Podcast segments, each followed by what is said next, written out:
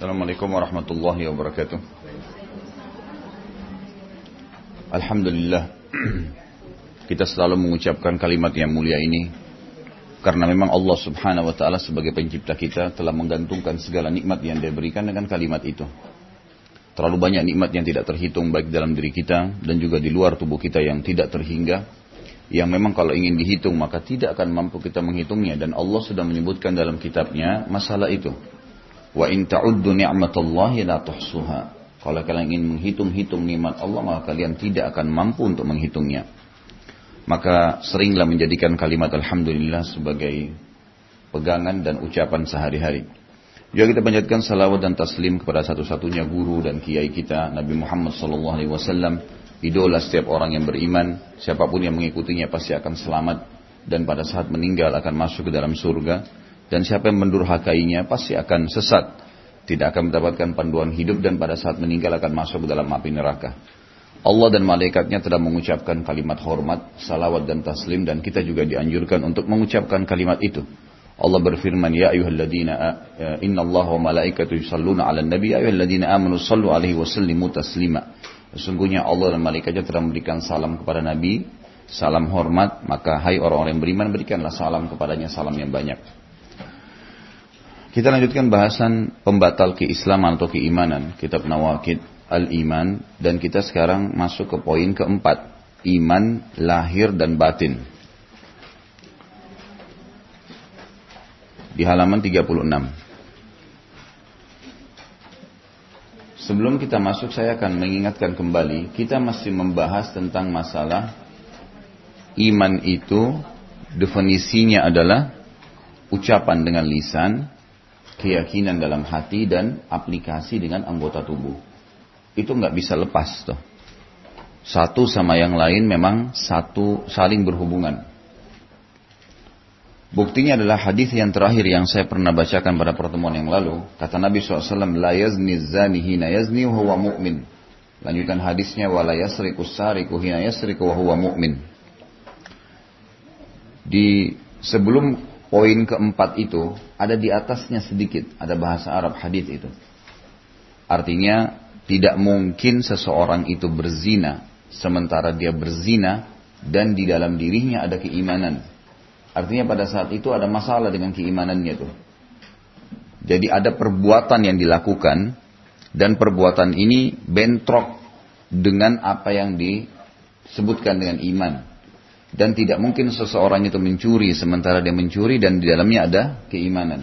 Hadis yang lain, kata Nabi SAW, kalau seseorang berbuat dosa, maka atau seseorang berzina atau mencuri, imannya akan keluar di atas kepalanya seperti gumpalan asap hitam. Dan pada saat dia bertaubat, iman itu kembali masuk ke dalam dirinya. Yang ingin dititikberatkan adalah bahasan kita poin keempat, iman itu berhubungan sekali dengan lahir dan batin. Lahir itu sesuatu yang kelihatan. Anggota tubuh kita mengerjakannya. Seperti misalnya ibadah sholat, haji, sedekah. Kemudian ada ibadah batin. Ibadah batin, ibadah yang dalam hati. Tidak bisa dipisahin. Seperti keikhlasan, tawakal. Semuanya sangat berhubungan satu sama yang lain. Dan itu diikat ya, oleh iman. Saya bacakan. Dikatakan dari keterangan di atas, terbuktilah bahwa bagi kita bahwa iman memiliki dua sisi. Yang pertama adalah batin, dan ini hakikatnya, yaitu berkaitan dengan hati dari segi ucapan dan perbuatan. Sedangkan sisi yang kedua adalah zahir, yaitu yang berkaitan dengan anggota badan. Jadi nggak bisa dipisahin antara hati, amalan hati dengan amalan tubuh kita. Dan hendaknya memperhatikan perbedaan antara hukum atas yang zahir dan yang batin. Ada perbedaan hukum masing-masing. Ya. Dari sini kemudian memperhatikan perbedaan di antara hukum di hadapan manusia di satu sisi dan hukum di hadapan Allah sisi yang lain. Atau perbedaan antara hukum-hukum dunia dan hukum-hukum akhirat. Ibnu Taimiyah, saya bacakan beberapa paragraf baru saya jelaskan. Rahimahullah berkata, iman yang zahir, yang kelihatan dengan aplikasi yang kita kerjakan dalam kegiatan anggota tubuh kita, yang menjadi sandaran hukum-hukum dunia, tidak mengoptimalkan iman dalam batin yang menjadikan pemiliknya termasuk orang-orang berbahagia di akhirat. Karena orang-orang munafik berkata dalam surah Al-Baqarah ayat 8, "A'udzubillahi minasyaitonirrajim, amanna billahi wal bil yaumil akhir wa ma hum bimu'minin." Karena orang-orang munafik mengucapkan, Allah ceritakan tentang mereka, kami beriman kepada Allah dan hari kemudian, padahal mereka itu sesungguhnya bukan orang-orang yang beriman. Secara zahir, yang kelihatan, mereka adalah orang-orang beriman. Mereka sholat bersama kaum muslimin, berpuasa, berhaji, berperang, dan kaum muslimin saling menikahi dengan mereka. Dan saling mewarisi dengan mereka sebagaimana halnya orang-orang munafik pada zaman Rasulullah. Dan Nabi SAW tidak memvonis orang-orang munafik dengan hukum orang-orang kafir yang menampakkan kekufurannya. Kemudian Ibnu Taimiyah berkata, wajib membedakan antara hukum-hukum zahir terhadap orang-orang mukmin yang menjadi sandaran hukum manusia di dunia dengan hukum-hukum terhadap mereka di akhirat berupa pahala dan siksa. Jadi orang kalau melakukan kegiatan zahir tanpa diikuti dengan kegiatan batin, maka tidak ada manfaatnya. Karena iman sudah kita dari awal, dari sudah 2 kali pertemuan kita menjelaskan ucapan dengan lisan, kemudian keyakinan dengan hati dan aplikasi dengan anggota tubuh. Ini 3-3-nya gak bisa dipisahin nih. Kita kalau mau makan, baca bismillah, habis makan baca alhamdulillah. Pengucapan tentang nama Allah gitu kan. Lisan kita. Atau kita sholat, mengucapkan bacaan-bacaan. Atau kita zikir, mengucapkan juga bacaan-bacaan. Memberikan salam kepada muslim. Itu ibadah. Itu salah satu cabang daripada keimanan. Karena kita mengerjakan dengan anggota tubuh kita. Tapi tidak cukup kalau nggak diikuti dengan keyakinan dalam hati. Amal batin harus ada, karena tidak ikhlas tidak akan diterima. Gitu kan. Amal-amal batin itu, hati itu seperti keikhlasan tadi, ketawakal kepada Allah pasrah, gitu kan. Kemudian juga takut, tunduk, berharap, ya, khauf dan raja namanya. Itu semuanya adalah amal hati. Nah, kalau digabungkan keduanya, antara amal anggota tubuh dengan hati, baru dia disebutkan dengan keimanan. Ini yang dari tadi dijelaskan dalam beberapa poin. Di tempat lain Ibnu Taimiyah menetapkan bahwa perbedaan antara lahir dan batin dalam masalah iman ditetapkan oleh dalil-dalil yang mutawatir. Mutawatir itu artinya banyak jalurnya. Jadi kalau hadis itu A, B, C, D, E, F, G sampai banyak orang-orang yang meriwayatkan hadis kepada Nabi SAW namanya hadis mutawatir. Nah mutawatir itu semua hadis mutawatir pasti sahih, diterima karena jalurnya banyak. Kalaupun ada yang lemah dikuatkan dengan yang lain. Dan ijma itu artinya kesepakatan ulama. Nah, jadi kalau yang punya pensil, pena bisa dicatat di situ ya. Di tempat lain Ibnu Taimiyah menetapkan bahwa perbedaan antara lahir sama batin dalam masalah iman ditetapkan oleh dalil-dalil yang mutawatir dan ijma' yang diketahui. Bahkan ia diketahui secara mendasar atau darurat dari agama Islam. Artinya tidak boleh ada orang mengatakan, dia sudah ucapkan dengan lisannya, dia tadi mengerjakan dengan anggota tubuh, tapi nggak diikuti dengan hati dikatakan orang ini beriman. Karena orang munafik melakukan itu. Tapi karena hatinya tidak ikut beriman, tidak ikut dengan keyakinan, maka tidak dikatakan dia mukmin, gitu kan? Tidak dikatakan mereka mukmin. Oleh sebab itu, salaf umat ini artinya orang-orang terdahulu ya. Jadi ini istilah akan terulang-ulang nanti, makanya kalau bisa ditulis terjemahannya. Salaf itu adalah istilah bagi orang-orang yang terdahulu, seperti sahabat, tabi'in, gitu kan? Oleh sebab itu, salaf umat ini mengetahui perbedaan di antara kedua masalah tadi. Sufyan Ats-Tsauri misalnya dan Ibnu Mubarak, Abdullah bin Mubarak berkata, manusia menurut kami adalah orang-orang mukmin dalam masalah warisan dan hukum. Tetapi kami tidak mengetahui bagaimana mereka di sisi Allah Subhanahu wa taala. Artinya banyak orang kelihatan di depan mata karena aplikasi anggota tubuhnya, sholatnya, bakti dengan orang tuanya kelihatan mukmin, tapi kita nggak pernah tahu dalam hatinya. Sehingga di sini mereka menjelaskan memang ada perbedaan dan harus berhubungan satu sama yang lain. Ya bisa enggak. Imam Syafi'i rahimahullah berkata, Allah mengabarkan kekufuran orang-orang munafik dan Allah menetapkan pada mereka dengan ilmunya. N kalau besar berarti kembali kepada Allah ya. Ilmunya dan dari rahasia-rahasia ciptaannya yang tidak diketahui oleh selainnya. Bahwa mereka nanti berada di kerak neraka paling bawah. dan bahwa mereka berdusta dalam sumpah-sumpah mereka. Allah yang Maha Agung menetapkan mereka di dunia dengan iman yang mereka tampakkan meskipun mereka dusta padanya, bahwa mereka meraih perlindungan dari pembunuhan. Mereka adalah orang-orang yang menyembunyikan kekufuran dan yang menampakkan keimanan. Maksudnya, kalau ada orang yang kelihatannya secara zahir, kelihatan dia memang melakukan perbuatan-perbuatan ibadah, contoh orang munafik, mereka ikut berperang bersama Nabi SAW, mereka bertransaksi jual beli bersama Nabi SAW di Madinah, mereka ikut haji, mereka juga melakukan kegiatan-kegiatan bersama kaum muslimin, tapi Allah Subhanahu wa ta'ala mengetahui mereka siapa. Sampai di zaman sahabat saja, itu banyak sahabat yang tidak ngerti, tidak tahu siapa yang munafik di antara mereka. Karena mereka mengaku beriman, dipatok, dianggap seperti itu zahirnya. Tetapi Allah membongkar mereka di surah Munafiqin ciri-cirinya. Cirinya begini, cirinya begini. Karena mereka mengaku Islam, mereka mengaku beriman, maka hukumnya adalah hukum kaum muslimin.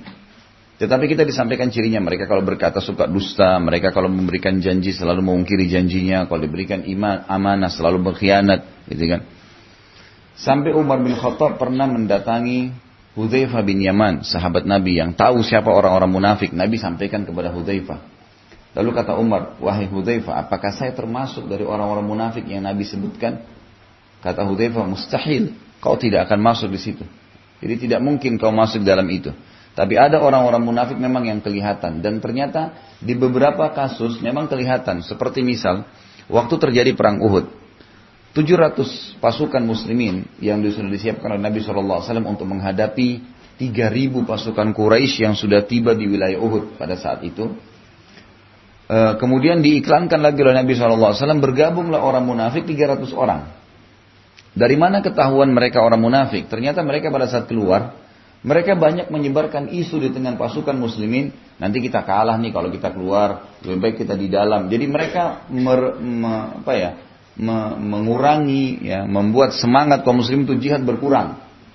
Jadi itu ciri-ciri mereka kelihatan. Pada saat mereka tiba di wilayah Uhud, melihat pasukan musyrikin besar 3.000 orang, yang 300 ini pulang lagi ke Madinah. Mereka keluar gitu kan. Dan Nabi SAW membiarkan mereka keluar. Bahkan kalau mereka ada malah berbahaya. Orang-orang seperti ini sering kelihatan secara zahirnya mau patuh kepada Allah, mengatakan kami beriman, tapi ternyata mereka tidak lakukan dengan hatinya. Makanya yang dimaksud dari tadi diterangkan masalah itu. Jadi kita tidak boleh hanya menilai orang, mengatakan orang ini beriman dengan perilaku-perilakunya. Bisa saja dia tidak melakukan itu. Dan pimpinan orang munafik di Madinah namanya Abdullah. Jadi jangan heran sekarang teman-teman sekalian kalau di TV muncul seseorang, maaf kalau ada yang sama namanya Muhammad, Ahmad, Yusuf, tapi benci dengan Islam. Bicara masalah Islam, mereka yang tampil di media paling pertama. Ini Indonesia, Bung, untuk apa terapin hukum Islam? Ini begini, ini begitu, ini menolak semua hukum Islam. Tapi ini kita tidak kaget ya, karena di zaman Nabi SAW ada orang-orang ini. Cuma berperilaku, kita ini orang beriman disuruh berperilaku dengan orang-orang munafik seperti ini yang memperlihatkan keimanan tapi mereka dusta sebenarnya, bukan hukumnya seperti orang kafir. Mereka boleh hidup bersama dengan kaum muslimin, mereka bertransaksi, mereka kalau mau ikut perang, iya sambil didakwahin, diluruskan supaya mereka meninggalkan kesalahannya. Jadi di sini Allah Subhanahu wa taala tetap memperlakukan mereka boleh hidup bersama kaum mukminin karena Nabi SAW tidak disuruh untuk memerangi mereka, tapi ada ancaman orang-orang munafik akan kerak paling dasarnya neraka. Dalam Al-Qur'an innal munafiqina fi asfalid darki minan nar. Munafik itu akan berada di bawah dasarnya api neraka. Rasulullah SAW telah menjelaskan di mana Allah melindungi darah orang yang menampakkan iman setelah kekufuran, bahwa mereka berhak mendapatkan perlakuan sebagaimana hukum kaum muslimin lainnya dalam pernikahan dan saling mewarisi. Jadi kalau ayahnya munafik, anaknya mukmin, dia sembunyikan imannya, tetap pada saat dia meninggal ada warisan untuk anaknya. Atau anaknya yang munafik, ayahnya benar, maka tetap dia mendapatkan warisan dari ayahnya. Jadi perilaku-perilaku yang secara zahir tetap dikasih. Sebagaimana mereka secara zahir juga menunjukkan keimanannya. Sebagaimana mereka sholat, sebagaimana mereka ikut bersama muslimin, menunjukkan seakan-akan mereka beriman. Maka semua ibadah yang berhubungan dengan zahir dikasih. Warisan, dapat. Kalau mereka mau menikah, diterima lamarannya. Karena nggak ketahuan siapa mereka kan gitu. Itu yang dimaksud. Maka masalah ini telah jelas dalam hukum Allah Subhanahu wa Ta'ala tentang orang-orang munafik. Kemudian Rasulnya Nabi Muhammad SAW menetapkan bahwa tidak seorang pun berhak memvonis orang lain, menyelisihi apa yang dia tampakkan dari dirinya, dan bahwa Allah Subhanahu wa Ta'ala menyerahkan hukum kepada hamba-hambanya berdasarkan apa yang tampak. Karena tidak seorang pun mengetahui yang gaib kecuali apa yang Allah ajarkan. Yang beliau ingin ditiberatkan sebenarnya penulis di poin keempat ini adalah yang dikatakan orang itu beriman yang sebenarnya kalau dia memang mengikuti anggota tubuhnya ini dengan ucapan lisannya, dengan apa yang ada dalam hatinya. Memang begitu, apa adanya. Dan biasanya ini kelihatan pada masa-masa genting kayak peperangan gitu kan. Ya, itulah ketahuan orang ini beriman atau tidak. Dan yang kita ambil selain contoh tadi orang munafik, kita ini orang yang belajar sekarang mengambil pelajaran bahwasanya nggak bisa Bapak Ibu sekalian, Anda mengatakan saya sudah beriman sementara hati masih ragu. Ini sholat, Allahu Akbar. Sholat, baca Alhamdulillah Rabbil Alamin, baca Al-Fatihah, iftitah, baca dua ruku. Tapi Allah ada nggak ya? Malaikat catat nggak ya amal ini? Nanti saya terima nggak amalnya ini hari kiamat? Ada balasannya nggak? Nah ini belum beriman namanya. Dia harus menggabungkan antara rukun iman, rukun Islam yang merupakan amal zahir. Kan rukun Islam itu amal zahir ya, ucapin syahadat, sholat, kan gerakan-gerakan zahir kelihatan ya. Anggota tubuh seperti zakat, puasa Ramadan, haji kan itu amal zahir. Ini harus digabung dengan rukun iman, nggak bisa dipisah. Iman itu iman kepada Allah, yakin Allah itu ada, Allah melihat, yakin malaikat-malaikatnya Allah ada yang mengawasi kita, yang mencatat, ya kan? Amal baik, amal buruk. Kemudian nanti ada juga ini yang sedang kita kerjakan adalah betul memang diturunkan dalam Al-Quran, beriman kepada kitab-kitab. Yakin memang ada Rasulullah Muhammad SAW yang diutus dan ini ajarannya, gitu kan? Diikuti dengan keyakinan. Jadi kita tahu itu kebenaran yang kita ikutin. Yakin nanti hari kiamat rukun iman yang keenam, kita dengan keimanan yakin kita akan menerima nih balasannya hari kiamat. Yang disampaikan semua tentang surga, tentang neraka. Ini benar, bukan sebuah cerita rekayasa. Iman kepada qada dan qadar, keputusan-keputusan Allah dan kadar-kadarnya, gitu kan? Misal lapar itu adalah qada'nya Allah, keputusan Allah. Semua makhluk yang bernyawa ini akan merasakan lapar, manusia, hewan, ya, jin. Itu qada'nya Allah. Dan ada kadar, qada' dan qadar. Kadar itu kapasitasnya. Jadi misal kita lagi lapar, kita sudah tahu itu adalah keputusan Allah. Ini Allah yang buat saya lapar. Tapi Allah menyiapkan kadarnya. Kadarnya adalah lapar itu akan hilang dengan 2 piring nasi misalnya. Gak bisa lebih. Lebih daripada itu tidak mungkin. Itu namanya qada dan qadar. Itu rukun iman yang keenam ya. Semua punya kadar. Kejahatan pun ada orang buat kejahatan nih. Ada kadar kejahatan dia pada hari itu. Dia tidak bisa melebihi itu. Misal nanti dia ngantuk malam hari dia tidur. Kalau dia membunuh setiap hari, maka ada saatnya dia berhenti membunuh. Ada kadar dari perbuatan dia. Untuk diberikan kesempatan orang lain bisa mengatur strategi memberhentikan dia. Atau dia diberikan kesempatan bertaubat. Kalau kita menggabungkan antara rukun Islam dan rukun iman kita, inilah yang namanya keimanan sempurna, gitu loh. Jadi Bapak Ibu harus menggabungkan keduanya. Keluarin zakat, yakin perintah Allah dan ada pahalanya memang, gitu loh. Enggak boleh kita ragu. Orang banyak misal contoh, kenapa dia pada saat bersedekah, dia masih bisa memilih uang mana yang dia harus keluarkan atau masih ada ketakutan-ketakutan untuk mengeluarkan yang kadarnya besar. Karena masih belum tersentuh imannya ke dalam hati. Dia masih ragu, ini benar nggak ya saya akan dapat feedbacknya, ada nggak ini? Saya terima lagi nggak uang dari Allah nanti, gitu kan? Padahal jelas, janji Allah jelas. Kan? Allah Subhanahu wa Ta'ala mengatakan dalam Al-Quran, "Wa ma anfaqtum min syai'in fahuwa yukhlifu." Semua yang kalian keluarkan di jalan Allah pasti dia ganti. Itu firman Allah. Harus yakin di sini. Keyakinan ini akan mendatangkan efek lain. Apa yang Allah janjikan benar datang. Jadi kalau kita ikutin dengan keraguan, justru tidak datang tuh. Jadi sedekah, benar nggak ya Allah kasih kembali? Ini seperti dia cuma amar zahir, dia cuma ngikutin dengan perilaku tubuhnya saja, fisiknya. Tapi hatinya nggak diikuti dengan keyakinan. Maka feedback hasil daripada apa yang dijanjikan tidak datang. Nggak datang masalah itu. Contoh kalau di medis, kalau orang minum obat, biasanya disugesti kan. Kalau dia minum obat flu, biasanya minum obat A, dia sembuh, Dan dia yakin, oh ini obatnya nih, bener nih. Satu waktu nggak ada obat itu waktu dia flu, dia minum obat lain, terus dia ragu, ini bisa nggak ya seperti obat yang pertama? Itu susah sembuhnya gitu. Artinya tidak, karena dia sendiri sudah meyakini dalam hatinya, itu keyakinan. Orang kalau bangun tengah malam, Bapak Ibu sekalian, dia ikuti dengan keyakinan dalam hatinya, memang Allah benar-benar turun ke langit bumi. Allah benar-benar menanyakan kepada para malaikatnya, adakah hamba-hambaku yang punya hajat dan saya penuhi? Adakah yang minta ampun saya ampuni? Ini bukan cuma sekedar didengar nih. Orang yang tetap tahu hadis ini dan tidur, ini belum masuk iman dalam hatinya. Dia nggak masuk iman dalam hatinya karena dia, Allah benar nggak ya turun? Kalau dia tahu Allah turun, Allah bukan. Jadi kalau kita gini, kalau kita mau ngajukan proposal ke bupati misalnya atau wali kota kalau kita di Jakarta, anggaplah gubernur, presiden lah. Kita mau bebasin sebuah tanah.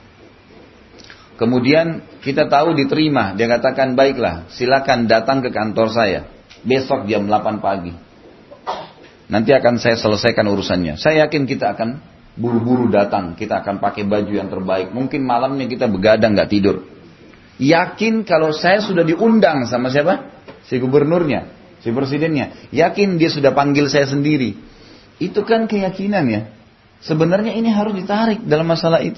Yakin memang Allah sudah ada, memang Allah melihat kita, Allah mengetahui. Ini yang perlu. Keimanan dalam hati, amal batin, itu akan mendongkrak amal zahir terlakukan. Tapi amal zahir tidak mendongkrak amal hati untuk muncul. Orang boleh bersedekah, orang boleh bermanis, buka manis di depan orang lain, tapi hatinya enggak. Tapi kalau sudah hatinya yang benar, maka otomatis yang zahir ini kelihatan gitu. Jadi seperti itu memahami tadi poin keempat ya. Makanya harus diikuti dengan keyakinan. Tidak boleh sama sekali ragu dengan janji Allah. Jadi kalau Bapak Ibu tanya saya contoh lain supaya lebih jelas. Kalau saya ibadah, saya sedekah, bolehkah saya minta balasan dari Allah dari sedekah itu? Coba jawab saya. Ini saya sedekah dengan harapan saya minta kepada Allah penyakit saya sembuh. Hah? Minta supaya saya kasih sedekah, sekarang ada orang miskin lewat, saya kasih 100.000, minta supaya usaha saya sukses. Boleh. Disitulah titik keimanan tuh. Jadi kita boleh menghubungkan antara apa yang kita berikan dengan balasan dari Allah. Kenapa? Karena Allah yang janjikan itu. Allah yang janjikan itu boleh. Nah itu di sini keyakinannya. Oh ya saya kasih, Allah akan kasih. Abdullah bin Abbas, saya kasih contoh. Abdullah bin Abbas sahabat Nabi, gitu kan, radhiyallahu anhuma. Beliau itu kalau punya masalah dan tidak selesai, beliau keluar cari fakir miskin sedekah. Karena beliau bertawassul dengan amal itu. Yakin sudah ada penyampaian dari Nabi SAW membolehkan bertawassul dengan amal soleh. Kita sedekah niat supaya penyakit kita disembuhkan. Itu kan sebenarnya sedang memohon kepada Allah dengan keyakinan dalam hati ini bisa membantu saya. Tapi selama dalam koridor syariat. Boleh. Saya sholat, saya puasa, saya haji. Dengan harapan saya masuk surga. Boleh gak? Harus malah gitu kan. Nah itu keimanan tuh. Jadi kalau tadi kita sholat, puasa, haji semua sudah dikerjain, tapi benar nggak ya kalau saya mati masuk surga? Ini kan belum masuk dalam iman dalam hatinya. Ya, jadi ini memang harus diikuti dengan keyakinan dalam hati.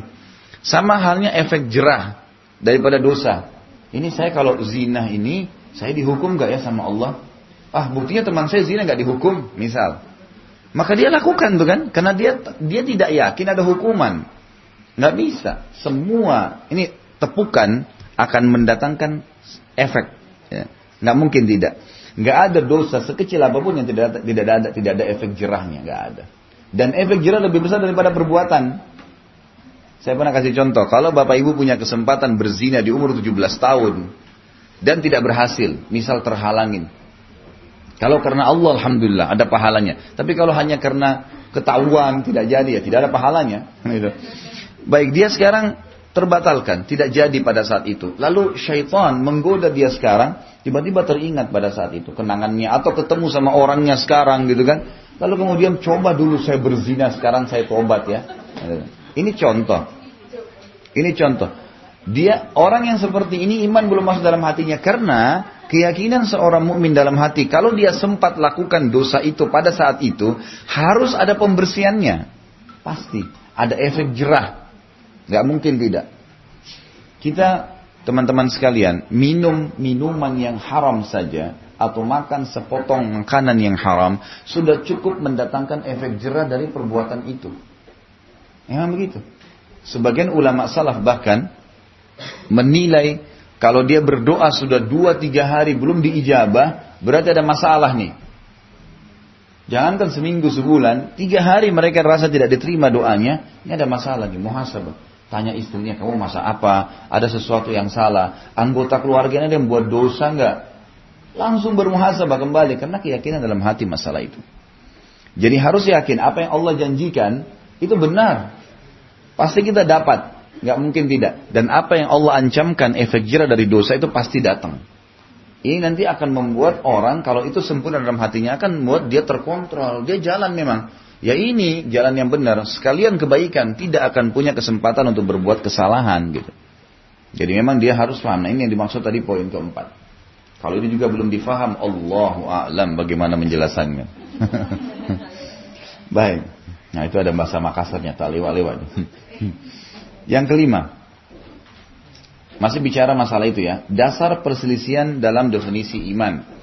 Ini sebenarnya masih pembukaan buku ya. Jadi memang ini tujuannya nanti supaya pada saat kita bahas pembatalan keimanan, oh faham tuh kenapa. Ya. Salah satu masalah penting yang patut diangkat dalam pengantar ini adalah masalah dasar perselisihan tentang definisi iman. Dasar yang menelurkan bid'ah-bid'ah dalam iman adalah anggapan bahwa iman adalah hakikat yang satu, tidak terbagi dan tidak terpecah. Jika sebagiannya lenyap, maka seluruhnya lenyap, tidak tersisa apapun. Ibnu Taimiyah berkata, untuk memahami paragraf pertama, kita baca sekarang. Ibnu Taimiyah berkata, dasar perselisihan golongan-golongan ini tentang iman dari Khawarij, Murji'ah, Mu'tazilah, ini semua ada keterangan-keterangan yang sudah lewat ya. Misal footnote nomor 1. Lihat angka nomor 1 situ ya. Tokoh utama Mu'tazilah adalah Wasil bin Atha. Wafat 131 Hijriah. Mereka terdiri dari beberapa aliran yang tersatukan oleh 5 prinsip mencakup pengingkaran terhadap sifat, penafian terhadap takdir, pengekalan ahli tauhid yang bermaksiat di dalam neraka, berpendapat satu kedudukan di antara dua kedudukan, dan pembolehan memberontak pemerintah atau pemimpin kaum muslimin. Saya jelaskan gini. Jadi kelompok Mu'tazilah ini, dan ini di Indonesia ada, kelompok ini yang mereka tidak memahami definisi tadi yang disebutkan itu. Pengikraran dengan lisan, keyakinan dengan hati, aplikasi dengan anggota tubuh. Apa yang terjadi? Maka muncullah 5 prinsip dasar dalam keyakinan mereka. Mereka mengingkari terhadap sifat, maksudnya sifatnya Allah. Jadi misal gini. Hadis yang menjelaskan kalau tertinggal 1/3 malam Allah turun ke langit bumi. Tadi itu. Ada proses turun ya. Ada penjelasan Allah turun ke langit bumi. Tadi saya kasih contoh. Pada saat kita ke gubernur atau presiden dan diundang untuk diberikan sesuatu. Kita begitu yakin dia akan memberikan apa yang kita ingin. Itu pun kita yang datang ke tempatnya. Kan gitu. Baik Allah subhanahu wa ta'ala di 1/3 malam Bapak Ibu sekalian turun ke langit bumi. Datang ke rumah kita. Datang ke rumah kita, lalu nanya lagi. Siapa yang butuh bantuan, saya bantu. Siapa yang punya hajat, saya penuhi. Siapa yang mau bertaubat, minta maaf, saya maafkan. Jadi kita bukan naik ke langit, enggak. Allah SWT datang ke langit bumi, gitu kan. Datang ke rumah kita untuk itu. Maka orang yang mengikuti dengan keyakinan hatinya, itu akan membuat dia pasti tidak tidur, gelisah di malam hari itu. Dia tahu bahwasannya Allah memang benar-benar turun. Gitu. Allah Subhanahu Wa Taala memiliki turun, sifat turun tadi ya. Dan turun itu pasti dari atas ke bawah. Gitu. Loh iya memang. Karena banyak orang memungkiri. Kenapa saya sebutkan itu? Karena banyak orang yang kelompok Mu'tazilah ini mengatakan Allah nggak turun tuh. Bukan itu maknanya. Ditolak sifat turunnya Allah itu. Jadi mereka menganggap kalau turun berarti mereka membayangkan seperti manusia yang turun dari sebuah tangga misalnya. Maka itu tidak boleh dalam beriman kepada sifat-sifat Allah. Di dalam kitab Minhajul Muslim pada saat menjelaskan iman kepada nama-nama dan sifat Allah, sudah saya jelaskan tuh ada kaidahnya. Kita harus beriman kepada sifat-sifat Allah tanpa ta'wil, tanpa mengalihkan maknanya, tanpa ta'til, tanpa membatalkan itu, menolak. tanpa tasbih menyerupakannya dengan makhluk, gitu kan. Jadi memang kita tidak boleh, kita harus beriman ya Allah turun ke langit bumi. Tapi kita memang manusia punya kapasitas tidak bisa memahami seperti apa proses turunnya dan tidak bisa membayangkannya. Kelompok Mu'tazilah mengatakan bahwasanya Allah nggak punya itu, Allah nggak turun. Hadis misalnya menjelaskan pada hari kiamat nanti Allah akan berkata kepada malaikat. Jadi Allah akan berkata kepada neraka. Jadi ada perkataan Allah ya. Mengatakan halim talati, apa kau sudah penuh hai neraka? Neraka mengatakan hal min mazid, apakah ada tambahan yang bisa dilempar ke saya?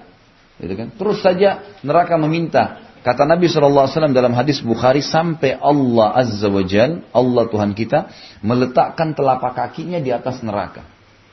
Lalu sampai membuat neraka itu berkerut, seperti berkerutnya daging. Gitu kan? Sampai dia mengatakan, neraka berkata kepada Allah, wa bi'izzatika kafa kafa. Dengan kemahamuliaanmu cukuplah. Hadis ini menjelaskan apa? Allah punya telapak kaki. Gitu kan? Allah bersuara. Apa yang harus kita lakukan? Ahli sunnah wal jamaah mengatakan, Allah memang punya kaki. Tapi tidak boleh ditasbih. Jangan diserupakan dengan makhluk. Karena Allah memang menciptakan makhluk macam-macam. Ya, semua makhluk punya jenis kaki berbeda. Untuk menunjukkan kemampuan Allah untuk menciptakan itu. Jadi di sini memahami bahwasanya Allah memang punya telapak kaki harus. Kelompok Mu'tazilah mengatakan itu bukan kaki maksudnya. Ditolak sama dia. Jadi ditolak sifat-sifat Allah yang sudah jelas dalilnya. Ini kenapa? Karena mereka tidak menggunakan iman masuk ke dalam hati mereka. Jadi mereka yang tidak masuk di akalnya ditolak. Kan itu. Sementara kita nggak bisa begitu ya. Karena memang ada hal-hal yang terlihat dengan mata kita sehingga kita yakini itu adalah ada. Dan ada yang tidak terlihat dengan mata, tapi harus juga kita yakini ada. Kan gitu. Masih ingat kisah yang pernah saya sampaikan, ada seorang yang berkata, ini kisah, ada yang mengatakan kisah seorang murid, tapi yang saya tahu ini kisah seseorang yang balik dari Amerika, di Indonesia terjadi, kemudian dia berkata kepada ayahnya, saya punya 3 pertanyaan tentang Islam. Kalau ayah bisa jawab, kebetulan teman-temannya semua orang ateis di Amerika. Udah yakin gak ada Tuhan nih. Gak mungkin ada Tuhan. Ini orang ateis itu, apa yang bisa terjangkau dengan panca inderanya, kelihatan dengan matanya, itu yang dia yakini ada. Yang tidak kelihatan dengan mata berarti nggak ada tuh wujudnya. Kita kan tahu ada yang gaib, ada yang zahir ya. Ada yang gaib, yang tidak kelihatan, ada yang kelihatan. Seperti rukun Islam itu zahir ya, kelihatan orang melakukannya. Kalau rukun iman, kita nggak lihat Allah, kita nggak lihat malaikat. Tapi kita disuruh imani meyakini itu. Ikrarkan dengan lisan, yakini dengan hati dan juga dengan anggota tubuh kita. Kita aplikasikan. Kalau sudah yakin Tuhan kita Allah, maka caranya adalah kita ikuti perintahnya dan tinggalkan larangannya. Itu aplikasi anggota tubuh kita ya. Maka ayahnya mengatakan, coba tanya kepada saya dulu nak, apa yang kamu jadi masalah dalam Islam? Dia bilang yang pertama ya, Anda atau Islam mengatakan Allah itu ada, tapi Allah nggak kelihatan. Berikan kepada saya satu saja contoh ayah. Kalau ada sesuatu yang saya bisa rasakan setiap saat, tapi saya nggak bisa lihat. Supaya saya yakin Allah itu ada. Karena selama ini orang-orang ateis tidak pernah meyakini ada Tuhan. Yang tidak kelihatan dengan mata berarti tidak ada. Ya. Tapi Islam mengajarkan yang tidak kelihatan dengan mata pun ada wujudnya. Gitu kan? Itu yang namanya gaib. Seperti jin, malaikat, gitu kan, dan banyak hal yang lain. Tapi saya akan kasih jawabannya dari sini. Terus ayahnya nggak bisa jawab karena anaknya minta satu fenomena alam saja, satu saja yang tidak kelihatan tapi bisa dirasakan. Yang kedua ayahnya nggak bisa jawab lalu dikatakan. Yang kedua, katanya iblis diciptakan dari api. Dia nanti di hari kiamat akan masuk ke neraka. Neraka juga api. Dia rasa apa kira-kira? Gitu. Bagaimana api? Dengan api, gitu kan? Ayahnya juga nggak bisa jawab, nggak ada jawabannya. Yang ketiga, ada kalimat dalam Islam yang sederhana sekali. Begitu diucapin orang susah bantah, takdir. Ini kenapa begini? Takdirnya. Nggak bisa dibantah, mau dibantah bagaimana? Kita nggak punya jawaban lain. Udah takdirnya, ya udah. Artinya kita harus terima, gitu kan? Apa itu takdir ayah? Ayahnya juga nggak bisa jawab. Carilah seorang ustadz datang Kemudian dia bilang anak muda ini, Ustaz saya mau bertanya tapi jangan marah. Baiklah, silahkan. Yang pertama, Allah tidak kelihatan. Saya ingin membuktikan memang Allah itu ada, karena tidak kelihatan. Tunjukkan kepada saya satu fenomena alam yang tidak kelihatan tapi saya bisa rasakan, supaya saya yakin Allah itu ada. Baik. Apalagi yang kedua, iblis dari api, disiksa di api, dia rasa apa? Api dengan api. Baik. Apalagi yang ketiga, takdir. Apa itu takdir? Islam kalau mengatakan takdir udah nggak bisa dibantah. Ustadznya berdiri ditampar anak muda ini. Begitu ditampar, dia bilang, tadi kan Ustaz saya sudah minta jangan marah.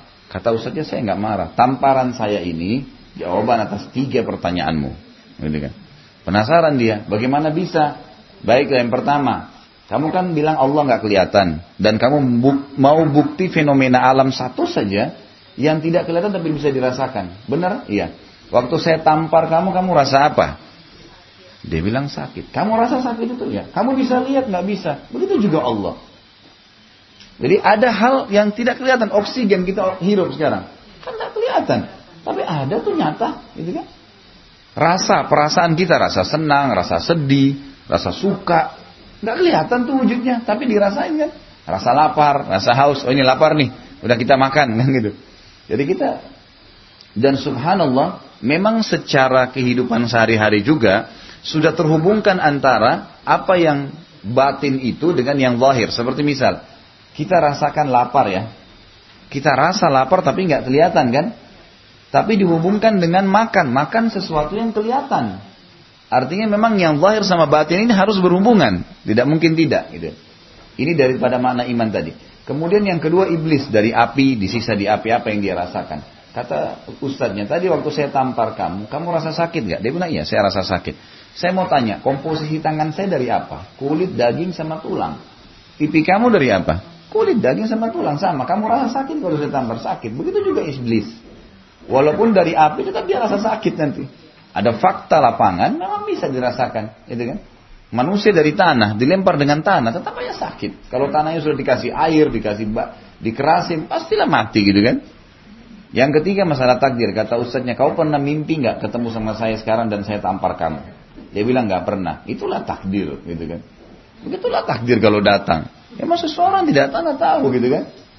Jadi ini jawaban terhadap hal-hal yang berhubungan dengan rasional. Bagaimana memahami sebenarnya semua itu ada. Nah, kelompok Mu'tazilah menolak sifatnya Allah. Gak ada sifatnya Allah.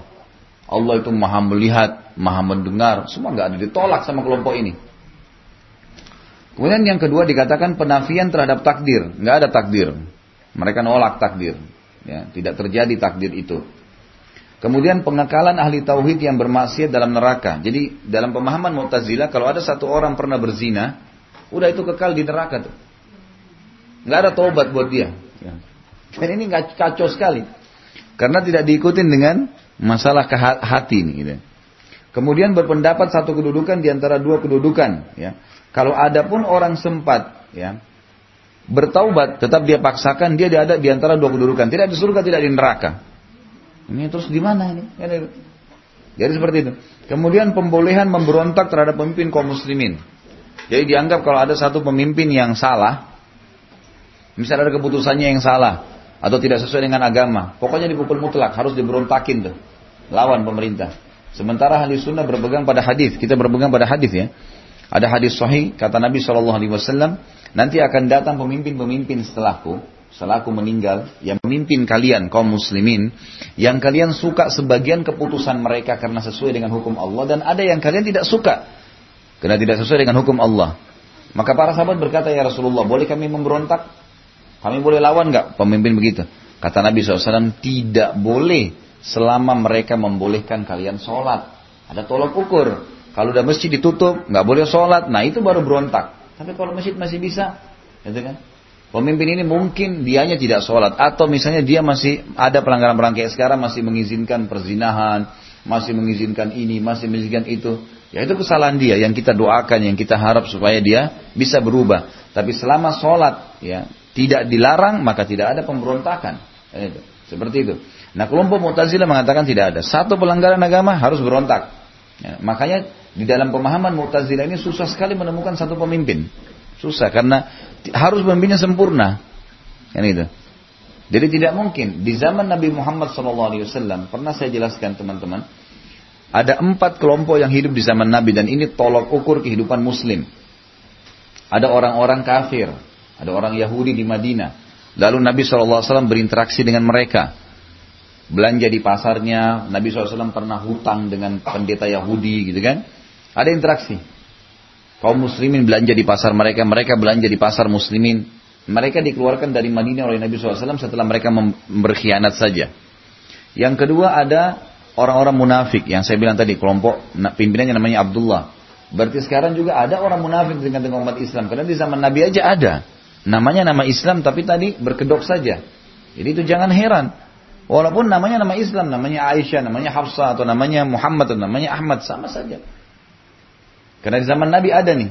Ya, dan pimpinannya namanya Abdullah. Yang ketiga ada orang bermaksiat. Di zaman Nabi SAW ada sahabat berzina dirajam. Ada sahabat mencuri dipotong tangannya. Ada yang mabuk dicambuk. Bahkan di zaman Umar bin Khattab, cambukan untuk peminum khamr, totalnya 40 jerah.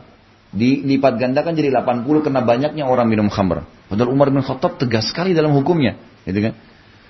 Suratnya datang kepada Bajalah bin Abdah 1 tahun sebelum beliau meninggal tahun 22 Hijriah. Ini gubernurnya di Irak.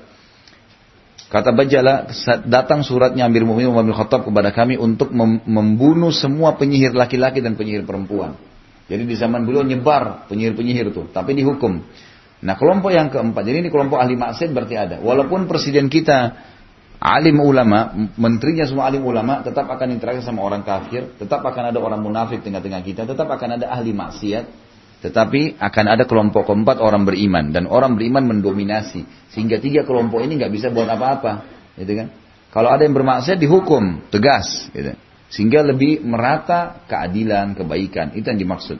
Mu'tazilah menolak semua itu. Mereka menganggap tidak bisa, harus pemimpin tidak ada salahnya sama sekali. Salah sedikit, ada hal yang mereka tidak suka diperangi. Jadi tidak pernah aman gitu. Kemudian dikatakan di sini, Khawarij tentu sudah kita jelaskan yang lalu ya. Khawarij itu sudah kita jelaskan. Khawarij kelompok yang keluar di zaman Ali radhiyallahu anhu yang menolak hukum beliau, gitu kan. Jadi Khawarij ini suka memberontak dari pemerintah yang dianggap tidak cocok dengan pemahamannya, dan orang yang tidak sepaham dengan mereka dari kaum muslimin dianggap kafir. Jadi ini ada ekstrim biasa mereka ya, karena ini Khawarij, mereka selalu menyalah-nyalahkan orang lain. Ibnu Taimiyah berkata, dasar perselisihan golongan-golongan ini tentang iman dari Khawarij, Murji'ah dan Mu'tazilah. Murji'ah juga menolak nama-nama dan sifat Allah. Jahmiyah juga sama ya, ini nama-nama kelompok. Jahmiyah ini juga menolak nama-nama dan sifat Allah. Ya. Adalah bahwa mereka menjadikan iman sesuatu yang satu, dan jika sebagian darinya hilang, maka seluruhnya hilang, dan jika sebagian darinya tetap ada, maka seluruhnya tetap ada. Jadi bagi mereka tidak ada namanya iman bertambah dengan ketaatan, berkurang dengan kemaksiatan. Perlu kita garis bawahi, ahli sunnah wal jamaah yang mengikuti sunnah Nabi SAW sepakat mengatakan iman bertambah dengan ketaatan, berkurang dengan kemaksiatan. Jadi Bapak Ibu sekalian, makin rajin beribadah maka makin terasa kentalnya iman. Malas beribadah, apalagi buat maksiat, akan drop iman itu. Kita merasa tidak khusyuk lagi kalau berdoa, malas melakukan ibadah-ibadah, itu karena adanya dosa, gitu kan. Maka ini pemahaman ahli sunnah. Kelompok-kelompok tadi mengatakan tidak ada. Dia imannya kalau sudah 1 kali beriman, maka imannya full, tidak pernah berkurang walaupun berbuat maksiat. Itu yang dimaksud dengan pemahaman tadi. Mereka tidak berpendapat sebagian darinya hilang dan sisanya tersisa sebagaimana sabda Nabi SAW, yakhruju minan nari man kana fi qalbi mithqalu habbat minal iman. Padahal Nabi SAW sudah mengatakan akan keluar dari neraka orang yang dalam hatinya terdapat iman sebesar biji sawi. Jadi nanti akan ada orang, misalnya orang beriman nih, buat dosa, dia meninggal tidak sempat taubat, tapi dia muslim. Maka dalam Islam dia dihukum dulu di neraka sampai bersih dosanya dan akan dikeluarkan setelah itu.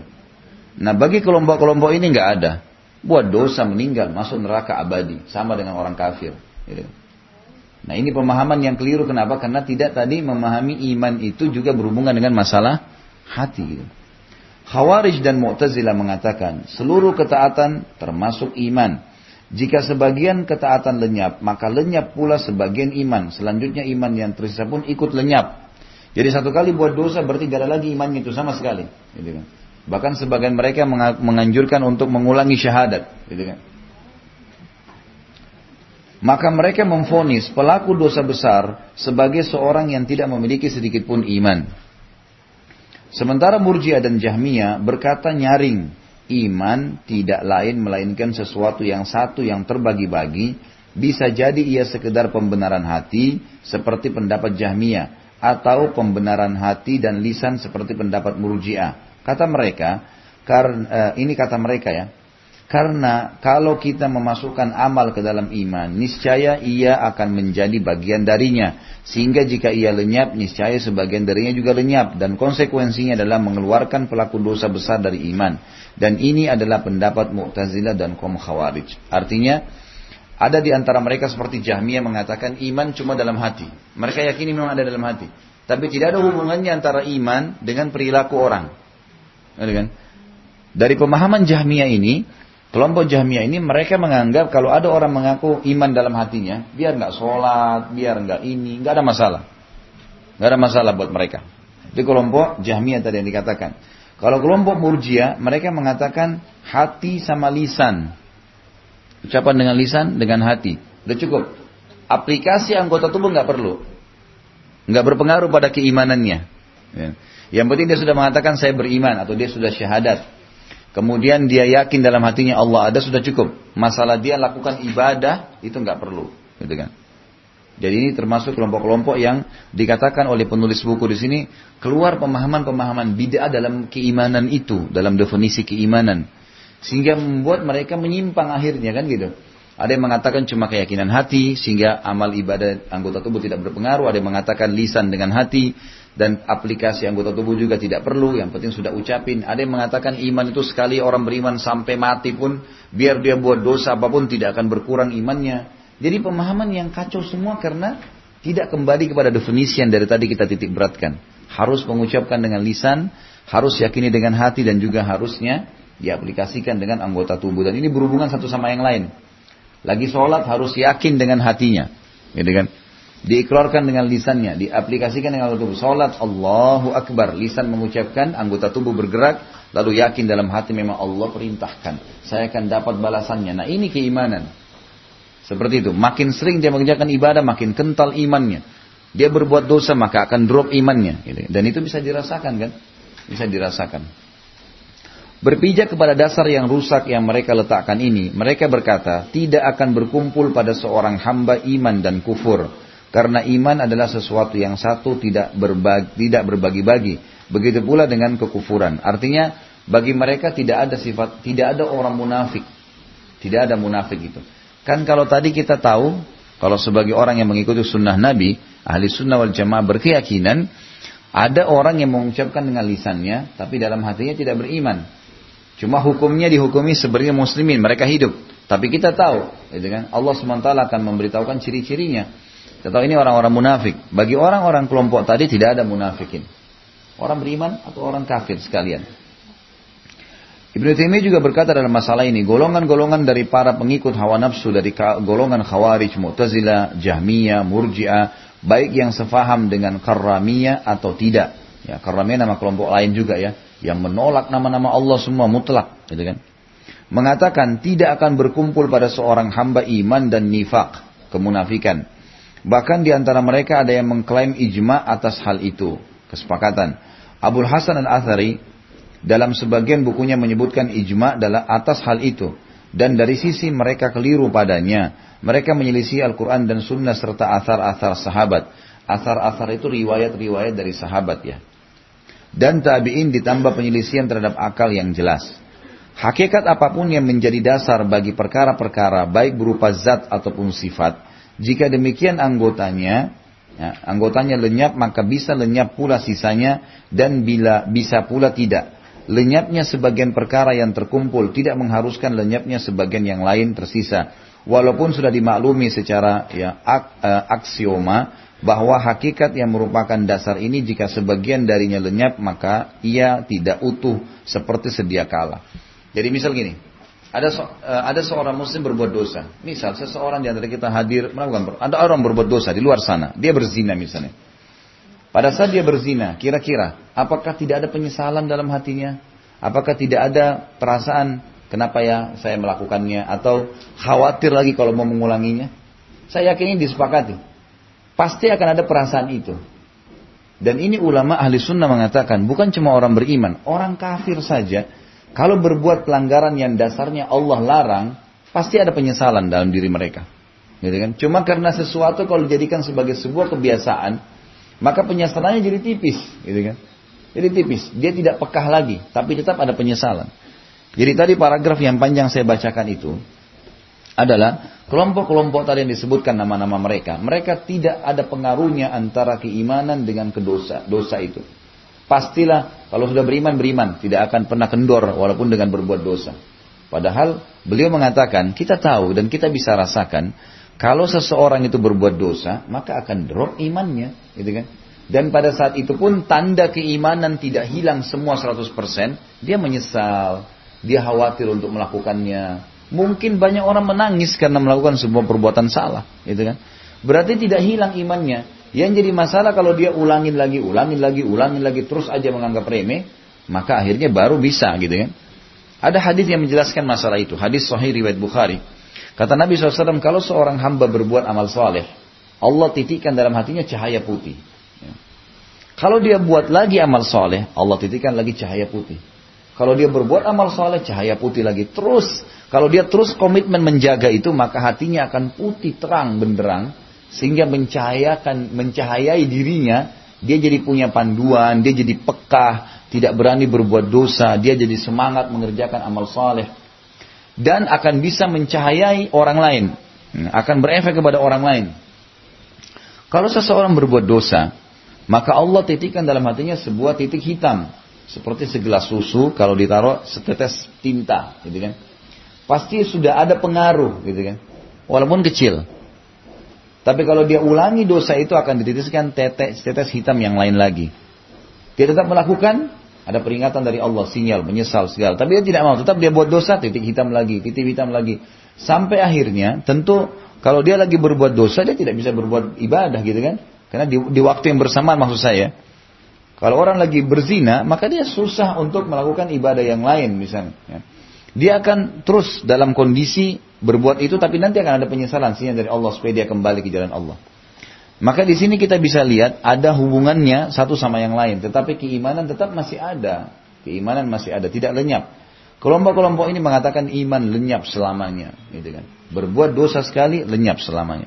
Kata Nabi SAW, kalau hatinya terus saja dia buat dosa sampai hitam kelam, akhirnya dia pun tidak bisa tersentuh dengan apapun. Peringatan apapun. Mau temannya tabrakan di sebelahnya, pecah kepalanya kah? Ada orang mati kebakaran kan di dekatnya dia. Ada orang yang mati badannya mungkin apalah ya. Mengeluarkan bau busuk. Tidak ada pengaruh sama dia. Sama sekali. Ini jawabannya cuma satu. Karena memang dia mengulang-ulangi dosa sehingga hatinya jadi hitam. Kelam.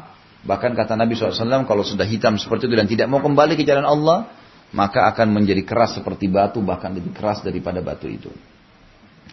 Kata beliau, menurut ahli sunnah wal jamaah, iman memiliki cabang-cabang yang bermacam-macam.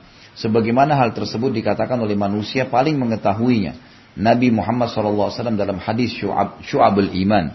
Syu'ab itu artinya cabang-cabang keimanan. Jadi ada hadis Nabi menjelaskan kalau iman punya cabang-cabang. Gitu.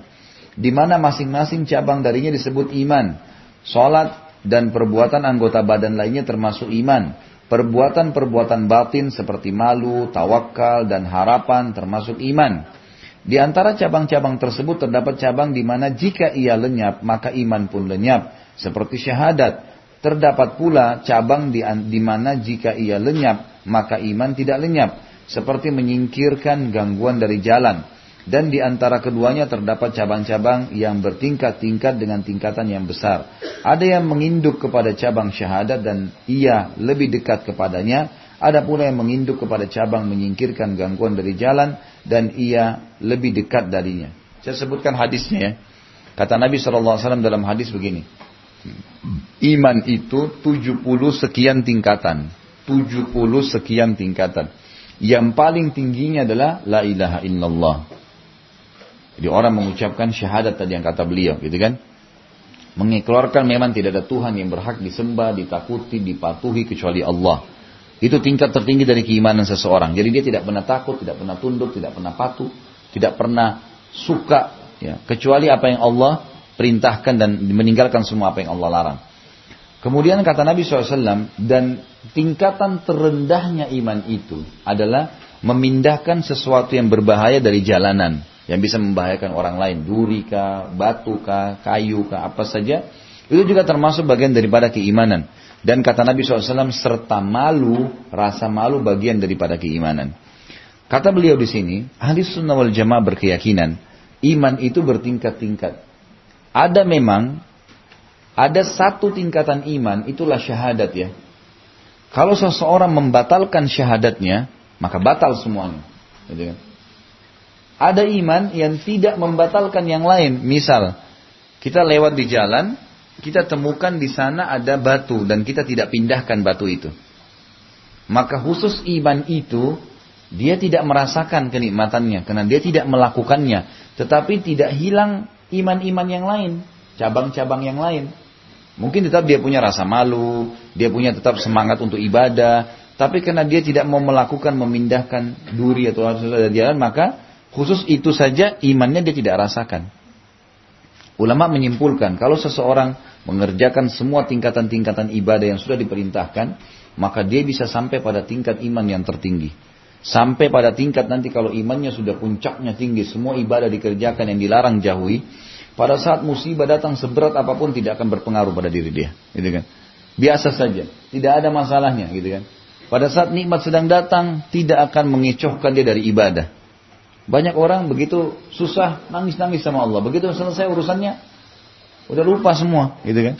Udah tinggalin semua. Ini kenapa? Karena memang imannya masih setengah-setengah. Tapi kalau imannya sudah maksimal, maka tidak akan berpengaruh, gitu kan? Jadi ini sangat masyhur. Saya kalau tidak salah di Minhajul Muslim pernah sampaikan kisah Abu Qilabah al-Jarmi. Ya. Saya tahu pasti dikatakan belum ingat, ya, sudah biasa, sudah langganan. Saya sampaikan. Ada seseorang yang pernah jalan di negeri Syam. Di zaman tabi'in, ya. Abu Qilabah al-Jarmi ini sahabat Nabi. Sahabat Nabi yang mulia. Sangat luar biasa. Tingkat keimanannya sudah luar biasa.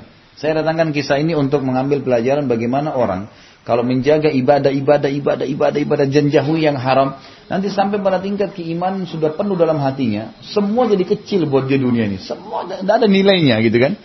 Musibah datang, dianggap kecil sama dia. Nikmat datang, tidak berpengaruh buat dia. Artinya dinikmatin dan disodakahkan. Udah. Dia tidak perlu meninggalkan apapun untuk kehidupannya. Dia artinya, mumpung ini ada kesempatan sodakah. Allah akan kasih lagi kok. Diikuti terus dengan keyakinan. Sehingga keluar masuk itu semua apa yang dikasih sama Allah, diujikan sama dia, dikeluarkan lagi. Terus begitu. Jadi dia tahu ini dengan keyakinannya. Ada satu orang jalan. Dia bilang, orang ini menceritakan tentang kisah ketemu dengan Abu Qilabah al-Jarmi ini. Dia bilang, saya jalan dalam dari kota ke satu kota. Saya lewat sebuah padang pasir yang luas sekali. Tidak ada kehidupan di situ. Tapi saya kehabisan air. Saya pun mendapatkan sebuah kemah di padang pasir itu. Enggak ada orang-orang di situ, tapi saya mendengarkan ada lantunan ayat Al-Qur'an dari dalam kemah. Begitu saya masuk dalam kemah, dia bilang saya kaget melihat ada orang kakinya dua-dua putus. Tangannya dua-dua putus. Matanya buta. Terbaring di atas tempat terbuat dari kayu. Karena gak ada kaki, gak ada tangan. Matanya buta. Lagi baca ayat Al-Quran. Lalu saya bilang, siapa orang ini? Dia berikan salam. Assalamualaikum warahmatullahi wabarakatuh. Dijawab sama orang. Waalaikumsalam warahmatullahi wabarakatuh. Dijawab sama orang itu. Orang itu langsung memberhentikan ayat Qurannya lalu mengatakan, siapa saudaraku? Yang puntung kaki sama tangannya dan matanya buta nih. Bertanya, siapa kamu? Dia bilang, saya musafir kehabisan bekal, gitu kan. Maka orang ini pun mengatakan, Alhamdulillah. Dia bilang begitu, Alhamdulillah. Ya Allah, izinkanlah aku selalu mensyukuri nikmat-nikmat-Mu. Gitu kan. Orang yang puntung kakinya, puntung tangannya, matanya buta. Mengatakan itu. Ada ayat Al-Quran bunyinya, Rabbi auzi'ni an ashkura ni'mataka allati an'amta 'alayya, gitu kan. Wa ala walidayna amala salihan tarda wa aslih li fi dzurriyyati inni tubtu ilaika wa inni minal muslimin. Ini doa dianjurkan dibaca terutama orang yang sudah sampai umur 40 tahun. Lah iya memang karena ayatnya begitu. 40 tahun ke atas, ya. Boleh kalau orang mau baca, tapi ini dalam ayat Quran memang begitu. Jadi artinya, ya Allah, lapangkanlah untuk aku, supaya aku mensyukuri nikmat-nikmat-Mu yang Engkau berikan kepada aku, kepada kedua orang tuaku, dan perbaikilah keturunanku. Perbaikilah keturunanku. Saya sudah taubat kepadamu dari segala dosa-dosa, gitu kan? Dan saya termasuk orang yang menyerahkan diri kepadamu. Kurang lebih gambar artinya seperti itu secara global. Lalu orang ini bilang, haus saya hilang. Saya tadi haus hilang. Saya penasaran mau tanya, nikmat apa yang orang ini syukurin? Kakinya patah, hilang dua-dua, tangannya juga puntung, matanya buta. Di atas ranjang nggak bisa bergerak, sendirian di kemah. Kemah padang pasir lagi, nggak ada orang hidup. Dia bilang, saya tanya, wahai saudaraku, nikmat apa yang sedang kau syukuri kepada Allah? Gitu kan? Lalu orang itu bilang, jangan kau sebutkan kalimat tersebut karena nikmat Allah terlalu banyak pada saya. Alhamdulillah, tetap dia katakan gitu. Baiklah. Dia bilang, selama saya masih bisa mengucapkan dengan lisan saya kalimat yang bisa keluar, itu sudah sebuah nikmat yang tidak bisa terhitung. Saya masih bisa menghirup oksigen, udara sehingga saya hidup, itu sebuah nikmat yang tidak bisa terhitung. Telinga saya masih bisa mendengarkan apa yang kau ucapkan sehingga saya tahu ada orang, sebuah nikmat yang tidak bisa terhitung. Tidak bisa dibayar dengan apapun itu. Gitu kan? Lalu orang ini bilang, saya terdiam, tidak bisa ngomong. Gitu kan? Lalu saya kemudian bilang sama, lalu orang itu berkata, wahai saudaraku, orang yang buta ini bilang, bisakah kamu melihat anakku? Mungkin ada anakku selama ini temani aku di sini, laki-laki bujang, gitu kan? Dan dia selalu mengurusku. Sekarang sudah 3 hari dia nggak balik-balik. Coba cari dia, mungkin ada di sekitar sini. Karena dia buta, ini orang lumpuh nggak bisa jalan, diminta tolong. Orang ini bilang baiklah, saya keluar. Saya keluar jarak di sekitar situ, kemudian saya temukan ada satu laki-laki muda lagi dikerumuni sama singa. Jadi sudah mati dan dimakanin sama singa. Ini kisah nyata nih. Lalu kemudian kata orang ini, saya yakin ini anaknya nih. Nggak mungkin bukan, karena nggak ada orang lain di padang pasir. Dia bilang anaknya masih bujang, ini laki-laki kelihatan dari wajahnya masih muda dan memang kayaknya mati. Ini gimana caranya saya bahasakan ke orang ini? Dia cari anaknya yang urus dia selama ini, gitu kan? Dan sekarang dimakan oleh singa. Dia bilang, saya nggak tahu harus bilang apa nih. Tapi saya kembali ke kemah. Setelah itu saya kembali ke kemah, saya bilang, wahai saudaraku. Jadi si yang tamu ini bilang pada orang yang buta tadi, wahai saudaraku, apakah anda mengetahui kisah Ayyub alaihissalam? Nabi Ayyub yang pernah, orang beriman tahu kisahnya. Pernah 20 tahun dicoba sama Allah, gitu kan. Kemudian hilang anaknya 12 orang, mati semua. Dia kena penyakit kusta. Madu'unya, orang-orang yang didakwai semua tinggalkan dia. Dia bilang, anda tahu kisahnya? Kata itu orang buta itu, iya, saya sangat tahu, gitu kan? Apakah anda yakin dengan sabarnya Ayyub, dengan keyakinan pada Allah? Kata orang itu, tidak ada keraguan sedikit pun. Orang buta itu bilang, saya tidak ragu sedikit pun apa yang telah dimujinya dan apa yang telah Ayyub dapatkan. Lalu kata orang ini, saya katakan sabarlah, karena anak anda sudah dimakan oleh hari singa, gitu kan? Mati. Dia bilang, saya pikir orang ini mungkin akan marah atau kaget. Dia tersenyum lalu mengatakan, alhamdulillah yang telah membuat anak saya lebih dulu meninggal menuju ke surga sebelum saya. Karena anak itu bakti dan selalu menjaga ibadah. Yakin betul, mati kadang-kadang beriman pasti masuk surga tuh. Kata orang ini, setelah itu dia mengucapkan syahadat, meninggal. Orang ini meninggal, gitu kan? Dia bilang, saya bingung nih. Bagaimana caranya ngurus orang ini sendirian? Siapa orang ini saya nggak tahu. Dia bilang, saya tidak temukan kecuali ada selimut tua di situ. Saya tutup badannya dia. Lalu saya keluar dari padang pasir kemah itu, cari siapa yang bisa bantu saya nih, gitu kan? Lewatlah ada 4 orang lewat. Ada 4 orang lewat berkuda. Kelihatannya ini kayak pejabat-pejabat kalau sekarang ya. Kudanya, pelanahnya bagus, kudanya bagus, pakaian-pakaiannya kayak pakaian kerajaan. Lewat 4 orang. Saya pun teriak, wahai muslimin, assalamualaikum, salam. Ternyata mereka jawab orang Islam gitu. Lalu 4 orang ini bilang, ada apa dengan kamu? Dia bilang, di dalam kemah ini ada orang, matanya buta, kakinya patah, puntung, tangannya puntung. Dan saya tidak kenal dia. Saya tadi datang ke sini mau minta air, ternyata diceritakanlah sama dia ceritanya. Begini saya temuin anaknya jenazah. Terakhir dia syahadat. Waktu dikatakan matanya buta, kakinya puntung, tangannya puntung, maka 4 orang ini spontan loncat turun dari kuda, mengatakan, di mana orang yang kau lihat itu? Dengan semangat ingin lihat orang itu gitu. Kata dia, di dalam kemah. Dia bilang, saya heran kenapa orang-orang ini kayak semangat sekali, kayak tahu orang ini siapa gitu. Masuk ke dalam, begitu dibuka selimutnya, semuanya 4 ciumin wajahnya orang itu. Sambil mau nangis, tangisin orang ini. Kata orang ini, kenapa kalian tangisi, siapa orang ini? Dia bilang, kau tidak tahu siapa orang ini? Kata orang yang tidak. Ini Abu Qilabah al-Jarmi, sahabat Nabi nih. Orang ini sahabat Nabi, satu-satunya sahabat Nabi masih hidup sekarang. Ini terakhir. Dan ini sudah lama dicari oleh khalifah, oleh raja. Orang ini karena ilmunya, dulu disuruh menjadi hakim, dia nggak mau. Gitu kan? Dan dia pilih menjauh dari padang pasir. Dan kami ini berempat memang ditugaskan oleh Hudhaifah sudah bertahun-tahun nih. Cari mana orang ini nih. Sekarang kita temukan jenazahnya. Orang ini nggak pernah matanya lihat yang haram, tidak pernah kaki tangannya menyentuh yang haram, dan orang ini orang yang paling bertakwa kepada Allah. Maka akhirnya diuruslah jenazahnya bersama-sama pada saat itu. Tapi lihat Abu Qilabah al-Jarmi radhiyallahu anhu bisa sampai pada tingkat ini karena keimanan sudah luar biasa. Musibah berat apapun biasa buat dia. Tinggal di kemah padang pasir sendirian, pasrahnya dengan Allah luar biasa. Kan itu. Makanya orang kalau memilih jalan untuk beriman dan beramal saleh, dan terus saja dipupuk sama dia, dia sampai pada tingkat keimanan itu, tentram hatinya, kekurangan makanan ya sudah, ada orang yang gunjing fitnah ya sudah, nggak ada masalah buat dia, nggak pernah emosional, nggak pernah marah-marah, nggak pernah ngamuk-ngamuk, nggak pernah merasa kurang, aman aja hidupnya, itu kan? Karena masalah keimanan ini, gitu. Inilah dari awal kita bahas masalah keimanan supaya difahamin, dia harus memang masuk ke dalam hati dan tidak boleh ragu sedikit pun dengan apa yang dijanjikan oleh Allah Subhanahu Wa Taala. Baik, ini tadi yang kita sudah baca. Sampai di mana tadi ya? Di yang ia lebih dekat darinya ya. Jika iman terdiri dari cabang-cabang yang berbeda dan beragam. Bahkan, ini sudah saya jelaskan tadi. Kita pindah ke lembaran setelahnya. Iman adalah seperti haji. Dalam hal keduanya, memiliki rukun-rukun. Hal-hal wajib dan sunnah-sunnah. Haji memiliki rukun-rukun yang jika ditinggalkan, maka haji tidak sah. Seperti wukuf di Arafah, haji memiliki hal-hal wajib, baik dalam bentuk melakukan atau meninggalkan. Yang meninggalkan atau melakukannya dengan sengaja adalah berdosa. Dan wajib membayar dam jika ia ditinggalkan, seperti ihram dari mikot-mikot makania. Makania tempat maksudnya. Jadi misalnya kalau Bapak Ibu lagi mau pergi haji, lewatin mikot tapi tidak niat. Gitu kan? Atau dia tidak pakai baju ihram. Dia sudah niat umrah tapi tidak pakai baju ihram.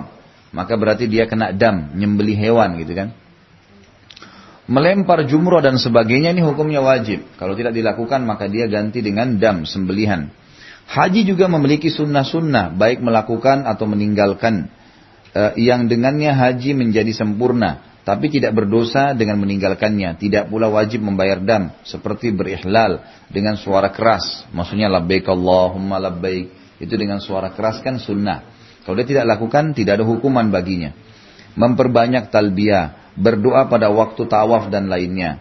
Begitu pula iman sebagaimana yang telah dijelaskan dari sini. Maka dalam perkara iman, manusia berbeda-beda. Ada yang menganiaya dirinya, ada yang tengah-tengah, dan ada yang berlumba-lumba dalam kebaikan dengan izin Rabbnya.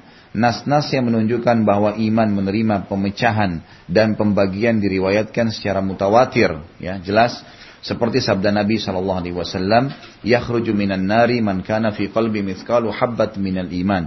Akan keluar dari neraka orang yang di dalam hatinya terdapat iman seberat biji. Artinya, beliau ingin menitikberatkan penulis di sini, iman itu punya tingkatan-tingkatan, gitu kan?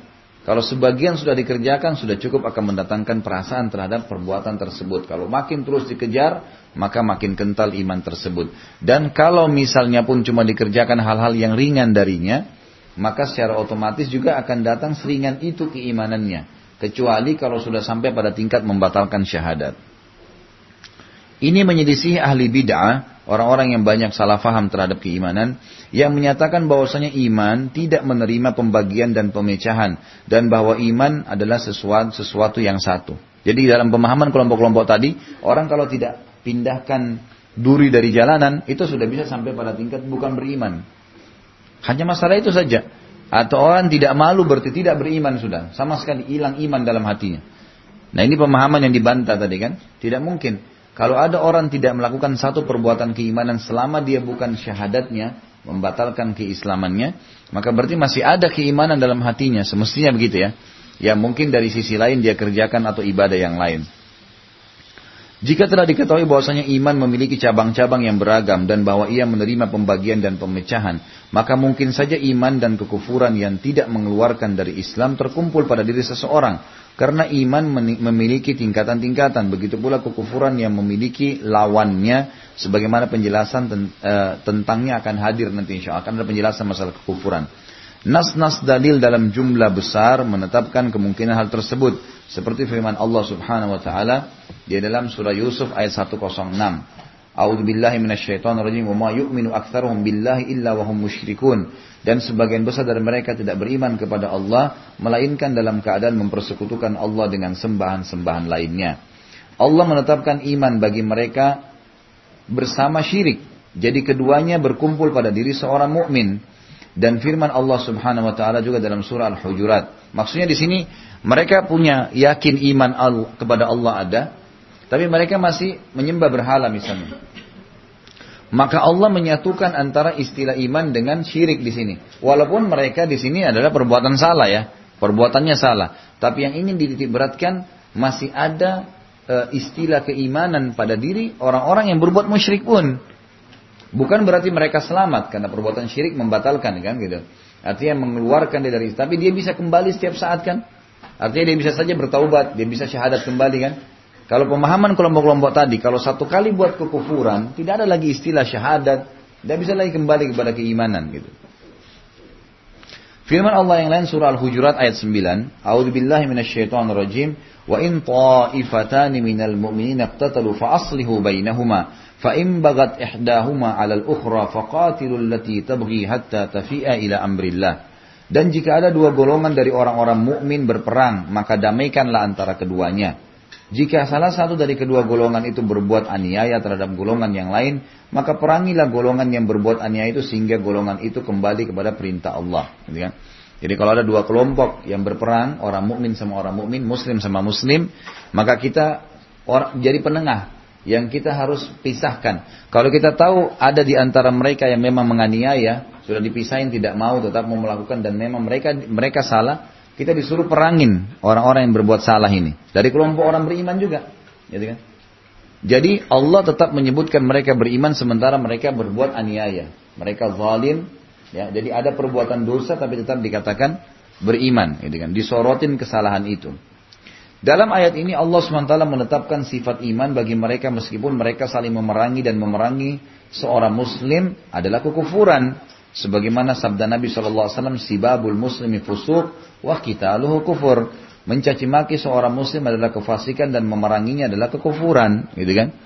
Jadi kalau ada kelompok orang mukmin yang salah memerangi mukmin yang lain, perbuatannya perbuatan kekufuran itu. Nggak boleh, dilarang gitu kan dalam Islam. Juga sabda Nabi SAW, La tarji'u ba'di kuffaran yadribu ba'dukum riqaba ba'd. Janganlah kalian kembali menjadi orang-orang kafir sesudahku, di mana sebagian dari kalian memenggal leher sebagian yang lainnya. Perbuatan membunuh orang mukmin berarti kafir gitu kan.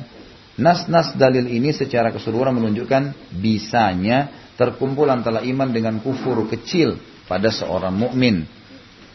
Ibnu Taimiyah berkata, adapun para imam ahli sunnah wal jamaah, maka mereka menetapkan adanya keterbagian pada nama dan hukum. Sehingga seorang laki-laki memiliki sebagian iman dan bukan seluruhnya.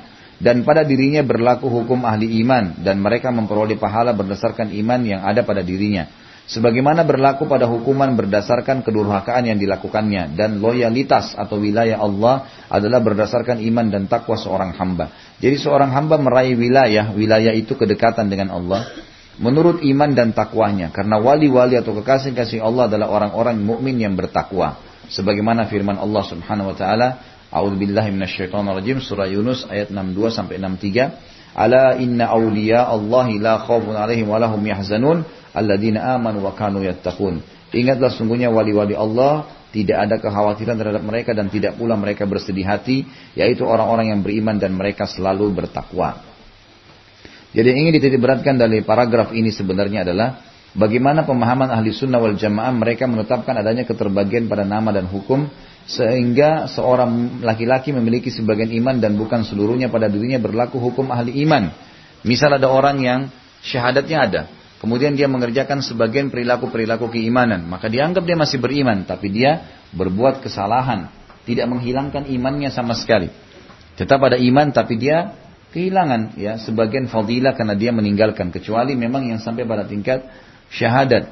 Begitu pula pelaku dosa, maka dia akan dihukum sesuai dengan dosa yang dia lakukan. Allah tidak pernah memukul rata. Saya kasih contoh, kalau misalnya ada seorang perempuan tidak pakai jilbab, dia berdosa dengan tidak tutup auratnya misalnya karena perintah agama.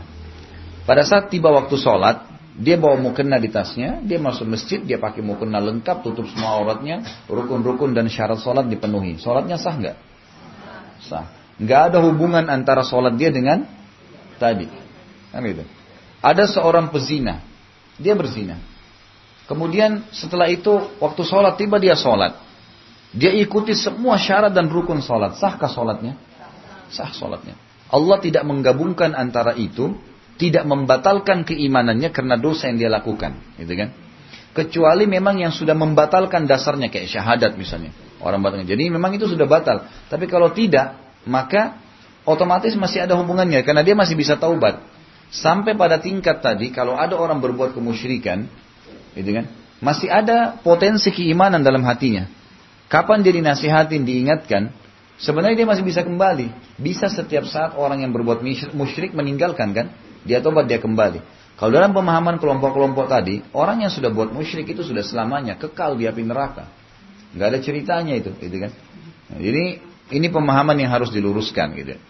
Jadi ada orang yang memang keluar dari Islam, tapi potensi keimanan ada dalam dirinya.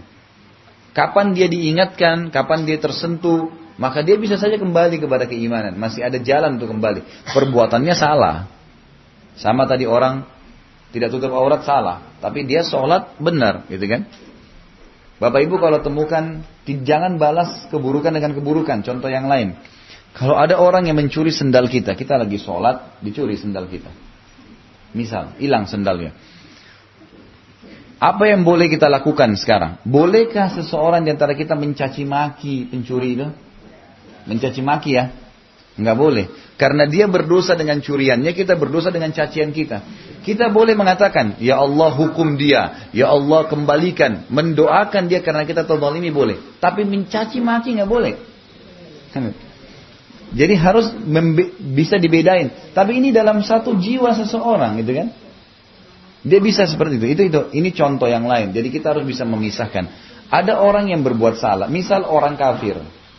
Dalam agama yang kita disuruh membenci adalah kesalahan yang sedang ada pada dia. Orang kafir yang salah padanya adalah keyakinannya, ya kan? Bukan fisiknya, bukan fisik. Kalau seandainya kita membenci fisiknya, maka yang terjadi adalah pada saat dia sudah syahadat juga, tetap kita akan benci. Ya, ibu-ibu yang suka pukul anaknya nih. Nah. Kalau anaknya jatuhin gelas, pecah, dicubit. Apa hubungannya gelas pecah sama cubit badannya? Yang salah perilakunya. Perilakunya diluruskan karena ibu sudah membenci fisiknya. Jadi mesti jangan fisiknya, gitu kan? Fisik itu dalam Islam ada hukuman kalau sudah penolakan kebaikan sudah terlalu banyak. Udah dinasihatin tidak mau, udah diingatkan buruan tidak mau. Nah, baru ada hukuman fisik. Tapi bukan begitu awal terjadi sudah langsung hukum fisik, gitu kan? Yang ibu-ibu ini tahu diri ya, alhamdulillah kalau gitu. Baik, kita masuk sekarang ke poin ke-6. Kita masuk ke-6, hakikat dan definisi kufur. Jadi lawan daripada keimanan adalah kekufuran ya. Jika kita telah mengetahui hakikat dan definisi iman, iman sudah kita simpulkan, mengikrarkan dengan lisan, yakin dengan hati dan aplikasikan dengan tubuh. Itu definisi iman. Itulah kesimpulan semua apa yang kita bahas sebelumnya. Sekarang lawan keimanan adalah kekufuran. Jika kita telah mengetahui hakikat dan definisi iman, maka menjadi mudah bagi kita mengetahui kekufuran yang merupakan lawan dan hal-hal yang menafikan iman itu sendiri. Kekufuran adalah hukum syar'i dan ada vonis syar'i maksudnya. Dan orang kafir adalah orang yang dikafirkan Allah dan Rasulnya. Menetapkan kekufuran bukan hak seseorang manusia pun, akan tapi adalah hak Allah subhanahu wa ta'ala. Abu Hamid al-Ghazali berkata, kekufuran adalah hukum syar'i seperti hukum perbudakan dan status merdeka, karena ia berarti menghalalkan darah dan memvonis orang kekal dalam api neraka. Dasar penetapannya bersifat syar'i, maka ia diketahui melalui nas dalil atau dengan dikiaskan kepada apa yang disebutkan oleh nas dalil. Jadi tidak boleh kita mengkafirkan orang kecuali memang ada penyebutan kekufuran dalam Islam, gitu kan? Dalam dalil-dalil nas memang Allah menyebutkan dan Rasulullah SAW menyampaikan. Misal kita tahu kalau ada orang yang murtad mengikrarkan dia kufur kepada Islam, dia keluar dari Islam, maka dalil syar'inya menjelaskan dia kufur, gitu kan? Dia kufur, maka kita mengikuti kekufuran itu sesuai dengan definisi yang disampaikan oleh syar'i. Bukan kita secara individu. Jadi kita tidak boleh misalnya ada orang yang kita hidangkan makan tamu nggak mau makan, kita mengatakan kau kafir. Nah, ini contoh, gitu kan? Atau kita mau pergi umroh, kita ajak orang yang nggak mau. Kau kalau nggak ikut kau bisa kafir, misal. Ini nggak ada, gitu kan? Yaitu pemahamannya itu tadi paragraf itu yang saya jelaskan.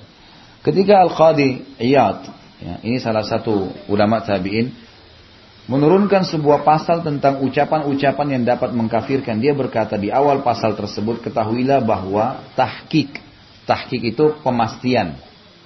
Ya. Pemastian atau upaya untuk mencari kebenaran. Nah gitu. Ketahuilah bahwasanya tahqiq pasal ini dan mengungkap kerancuhan di dalamnya adalah bersumber kepada syarak. Akal tidak memiliki wewenang padanya. Jadi untuk memvonis orang kafir harus syariat. Tidak ada hubungannya sama sekali dengan akal kita. Ibnu Taimiyah berkata, kekufuran adalah hukum syar'i yang diambil dari pemilik syariat. Siapa itu? Allah Subhanahu wa taala. Kekeliruan dan kebenaran pendapat terkadang diketahui dengan akal, akan tetapi apa yang menurut akal keliru belum tentu merupakan kekufuran dalam syarak. Sebagaimana sesuatu yang benar menurut akal belum tentu wajib untuk diketahui dalam syariat. Jadi harus syariat tolok ukurnya. Itu bahasanya. Ibnu Taimiyah juga berkata, oleh karena itu ahli ilm ini maksudnya para ulama ya, dan as-sunnah ya, yang mengikuti sunnah Nabi tidak mengkafirkan orang-orang yang menyelisihi mereka, walaupun kelompok-kelompok yang menyelisihi mereka tersebut mengkafirkan mereka. Hal ini karena kekufuran adalah hukum syar'i. Manusia tidak berhak menghukum dengan sepertinya. Seperti orang yang berdusta atas nama Anda, menzinai istri Anda. Ini contoh kalau ada terjadi ya. Anda tidak boleh berdusta atasnya atau menzinai istrinya. Karena dusta dan zina adalah haram. Karena hak Allah Subhanahu wa ta'ala. Allah yang memvonis itu. Begitu pula takfir. Ia adalah hak Allah. Tidak boleh dikafirkan kecuali orang yang dikafirkan oleh Allah dan Rasulnya. Ibnu Sa'd, ya. Kenapa? Takfir itu mengkafirkan. Ya, takfir itu mengkafirkan. Jadi begitu pula orang mengkafirkan, ya. Jadi tidak boleh kecuali yang memang dasarnya Allah mengatakan pada diri orang ini memang ada sifat kekufuran. Saya kasih contoh tadi kan, tidak mungkin orang yang bertamu rumah kita tidak mau makan lalu kita vonis kafir, gitu kan? Itu bukan hak kita itu. Haknya Allah Subhanahu wa taala. Kita mengatakan seseorang itu kafir misalnya karena memang kita tahu ada indikasi syariat menjelaskan dia kafir. Baru kita bisa vonis kafir gitu. Ibnu Asyad berkata, perkara tertentu adalah kekufuran. Perkara apapun itu bukan merupakan perkara akal, akan tetapi ia termasuk perkara-perkara syar'i lagi wad'i. Wad'i itu yang sudah ditentukan, dipastikan. Ya. Jika peletak syariat Allah berkata tentang satu perkara adalah kekufuran, maka ia adalah kekufuran, baik ucapan tersebut, berita atau insya. Insya itu hanya baik berita ataupun insya itu seperti perilaku. Ya. Ibn al-Wazir berkata, takfir mengkafirkan orang adalah sam'i, didengar dari Al-Quran dan Sunnah, murni. Gak boleh mengkafirkan sembarangan orang. Tidak ada peluang bagi akal di dalamnya. Dan bahwasanya dalil atas kekufuran tidak lain kecuali dalil sam'i yang qat'i. Harus yang terdengar secara syariat dan qat'i itu pasti datang. Ada dalilnya jelas. Qat'i itu pasti ya. Tidak ada perselisihan dalam hal tersebut. Kita masuk sekarang ke definisi kufur ya. Asal makna kufur dalam bahasa Arab al-kufrun dalam bahasa Arab ialah menutup sesuatu. Dari secara etimologinya, secara bahasanya. Petani disebut kafir dalam bahasa Arab, karena dia menutupi biji-bijian dengan tanah. Malam juga disebut kafir, karena ia menutupi segala sesuatu. Ya. Firman Allah subhanahu wa ta'ala dalam surah Al-Hadid ayat 20, A'udzubillahi minasyaitonirrajim kamatsali ghaitin a'jabal kuffara nabatuh. Seperti hujan yang tanaman-tanamannya mengagumkan para petani. Ya. Jadi kuffar di sini disilakan dengan petani, karena secara etimologi ya bahasa. Kalau jadi gini, dalam mendefinisikan sesuatu secara ilmiah dalam syariat kita, misal sholat nih, selalu ada definisi bu dan bapak sekalian, etimologi dan terminologi, bahasa dan istilah. Secara bahasa ini dicari akar makna secara bahasa, tapi ini bukan menjadi tolok ukur untuk di dalam syariat. Hanya mengetahui makna. Misal gini. Sholat itu secara etimologi adalah doa. Sholat adalah doa. Secara bahasa. Gitu kan? Baik. Secara istilah lain. Sholat adalah gerakan-gerakan dan ucapan tertentu yang dimulai dari salam dan diakhiri, dimulai dengan takbir dan diakhiri dengan salam. Jadi ada dua makna selalu. Haji begitu juga. Zakat begitu juga. Zakat artinya bahasa, secara bahasa pensucian. Secara terminologinya istilahnya nanti adalah harta yang diambil dari orang mampu, dari kaum muslimin yang sudah mencapai haul dan nisab, yang akan dikeluarkan kepada orang-orang yang miskin di antara mereka, gitu kan? Jadi ini selalu ada definisi-definisi seperti itu. Jadi secara bahasa ini kufur itu adalah sesuatu yang menutupi yang lainnya. Petani pun dalam bahasa bisa digunakan kata-kata kufar atau kafir karena dia menutupi tanah, biji dengan tanah. Labib bin Rabi'ah berkata, sehingga apabila dia melepaskan tangan pada kafir, maksudnya adalah malam, karena ia menutupi segala sesuatu. Kufur adalah pengingkaran nikmat, ia adalah lawan syukur. Dan kafara, jadi kalau orang bilang misalnya kufur nikmat, apakah dia orang kafir? Bukan, secara bahasa itu maksudnya. Jadi dia pungkiri nikmat itu, atau dia tutupin nikmat, tidak kelihatan nikmat dengan perbuatan dia yang salah. Kufur adalah pengingkaran nikmat, ia adalah lawan syukur. Dan kata-kata kaffara dengan fa ya, ditasydidkan kaffara ya, fa-nya pakai tasydid, berarti dia mengkafirkannya, yakni menisbatkan kepada kekufuran, atau dia berkata kepadanya kafarta billah atau akfarahu, yakni dia memvonisnya kafir. Bisa juga berarti orang yang kufur kepada Allah subhanahu wa ta'ala. Ibn Jauzi, orang yang lain lagi, ulama lain lagi berkata, ahli tafsir menyatakan bahwa kufur di dalam Al-Quran memiliki 5 bentuk. Yang pertama, kufur terhadap tauhid, pengesaan Allah. Jadi menutupi keesaan Allah dengan kekufuran. Jadi dia yakin ada sekutu-sekutunya Allah. Atau dia tidak yakin ada Allah itu. Dan termasuk dalam makna ini firman Allah subhanahu wa ta'ala dalam surah Al-Baqarah ayat 6. A'udzubillahi minasyaitonirrajim innalladzina kafaru sawaa'un 'alaihim a'anzartahum am lam tunzirhum la yu'minun. Sesungguhnya orang-orang kafir sama saja bagi mereka, kamu beri peringatan atau tidak kamu beri peringatan, mereka tidak beriman. Orang yang sudah sampai pada tingkat kekufuran, dia tutup tauhidnya dengan keimanan ya, maaf keimanannya dengan kekufuran, tidak ada Allah, maka percuma saja kamu ingatkan atau kamu tidak ingatkan, tidak akan bermanfaat bagi dia ya. Kufur, tapi saksi bahasan adalah makna kalimat kufurnya.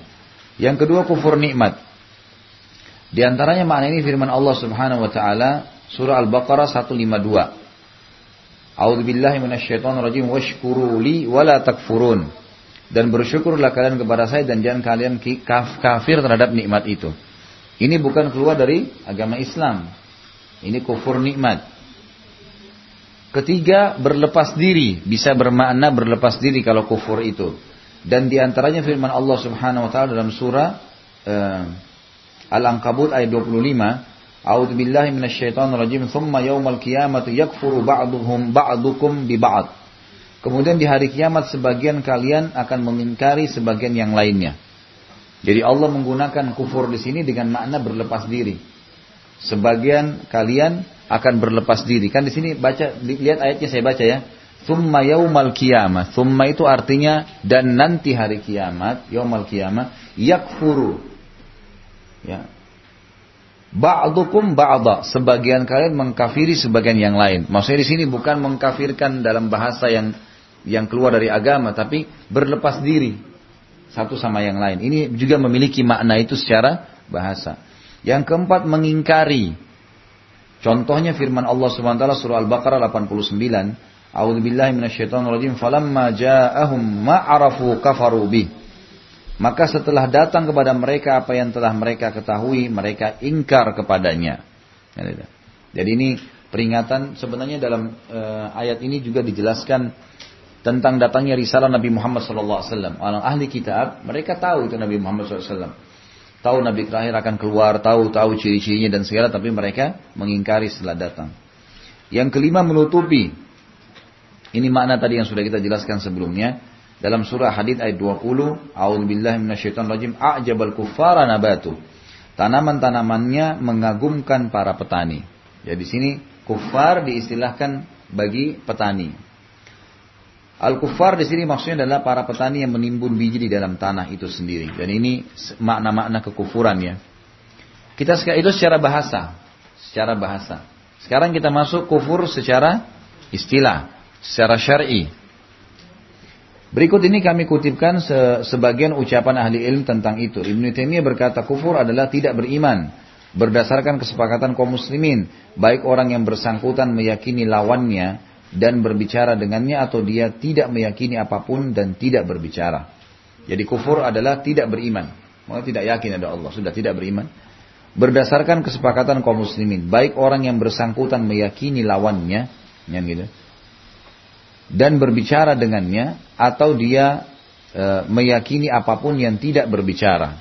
Maksudnya baik orang itu ucapkan atau tidak ucapkan, bisa saja dia kufur. Seperti orang munafik misalnya, masuk di dalamnya, dia ucapkan kami beriman kepada Allah tapi hatinya tidak ikut, maka masuk dalam makna tidak beriman. Walaupun perilakunya dianggap bisa orang-orang beriman berinteraksi sama mereka.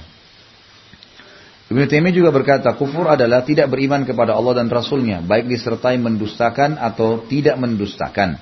Akan tetapi, ia adalah keraguan, kebimbangan, atau berpaling dari semua itu karena hasad, ya, penyakit hati, atau takabur sombong, atau karena mengikuti sebagian hawa nafsu yang memalingkan dari mengikuti risalah.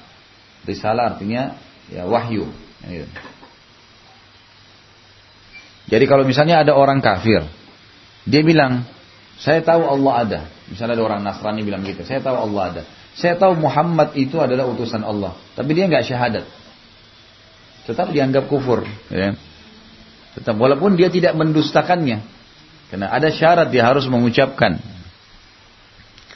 Ibnu Taimiyah juga berkata tentang pendapat golongan-golongan tentang definisi kufur ini, manusia memiliki cara-cara yang bermacam-macam dalam mengategorikan sesuatu sebagai kekufuran. Di antara mereka ada yang berkata kufur adalah mendustakan sesuatu yang diketahui secara daruri atau fundamental, darurat, dari agama Rasulullah SAW. Kemudian orang-orang berbeda-beda juga tentang dikategorikan atau termasuk dalam yang diketahui secara daruri ini. Berkaitan dengan hal itu, ada yang berkata kufur adalah jahil tentang Allah Subhanahu wa ta'ala. Kemudian pendapat ini terkadang menjadikan kejahilan tentang sifat, seperti kejahilan tentang pemilik sifat, dan terkadang tidak menjadikannya sama. Dan mereka berbeda-beda dalam sifat dari segi penafian dan penetapan. Maksudnya Ibnu Taimiyah ingin mendatangkan, kalau definisi kufur itu sendiri masih dicabang-cabangkan lagi oleh para ulama yang mendefinisikannya.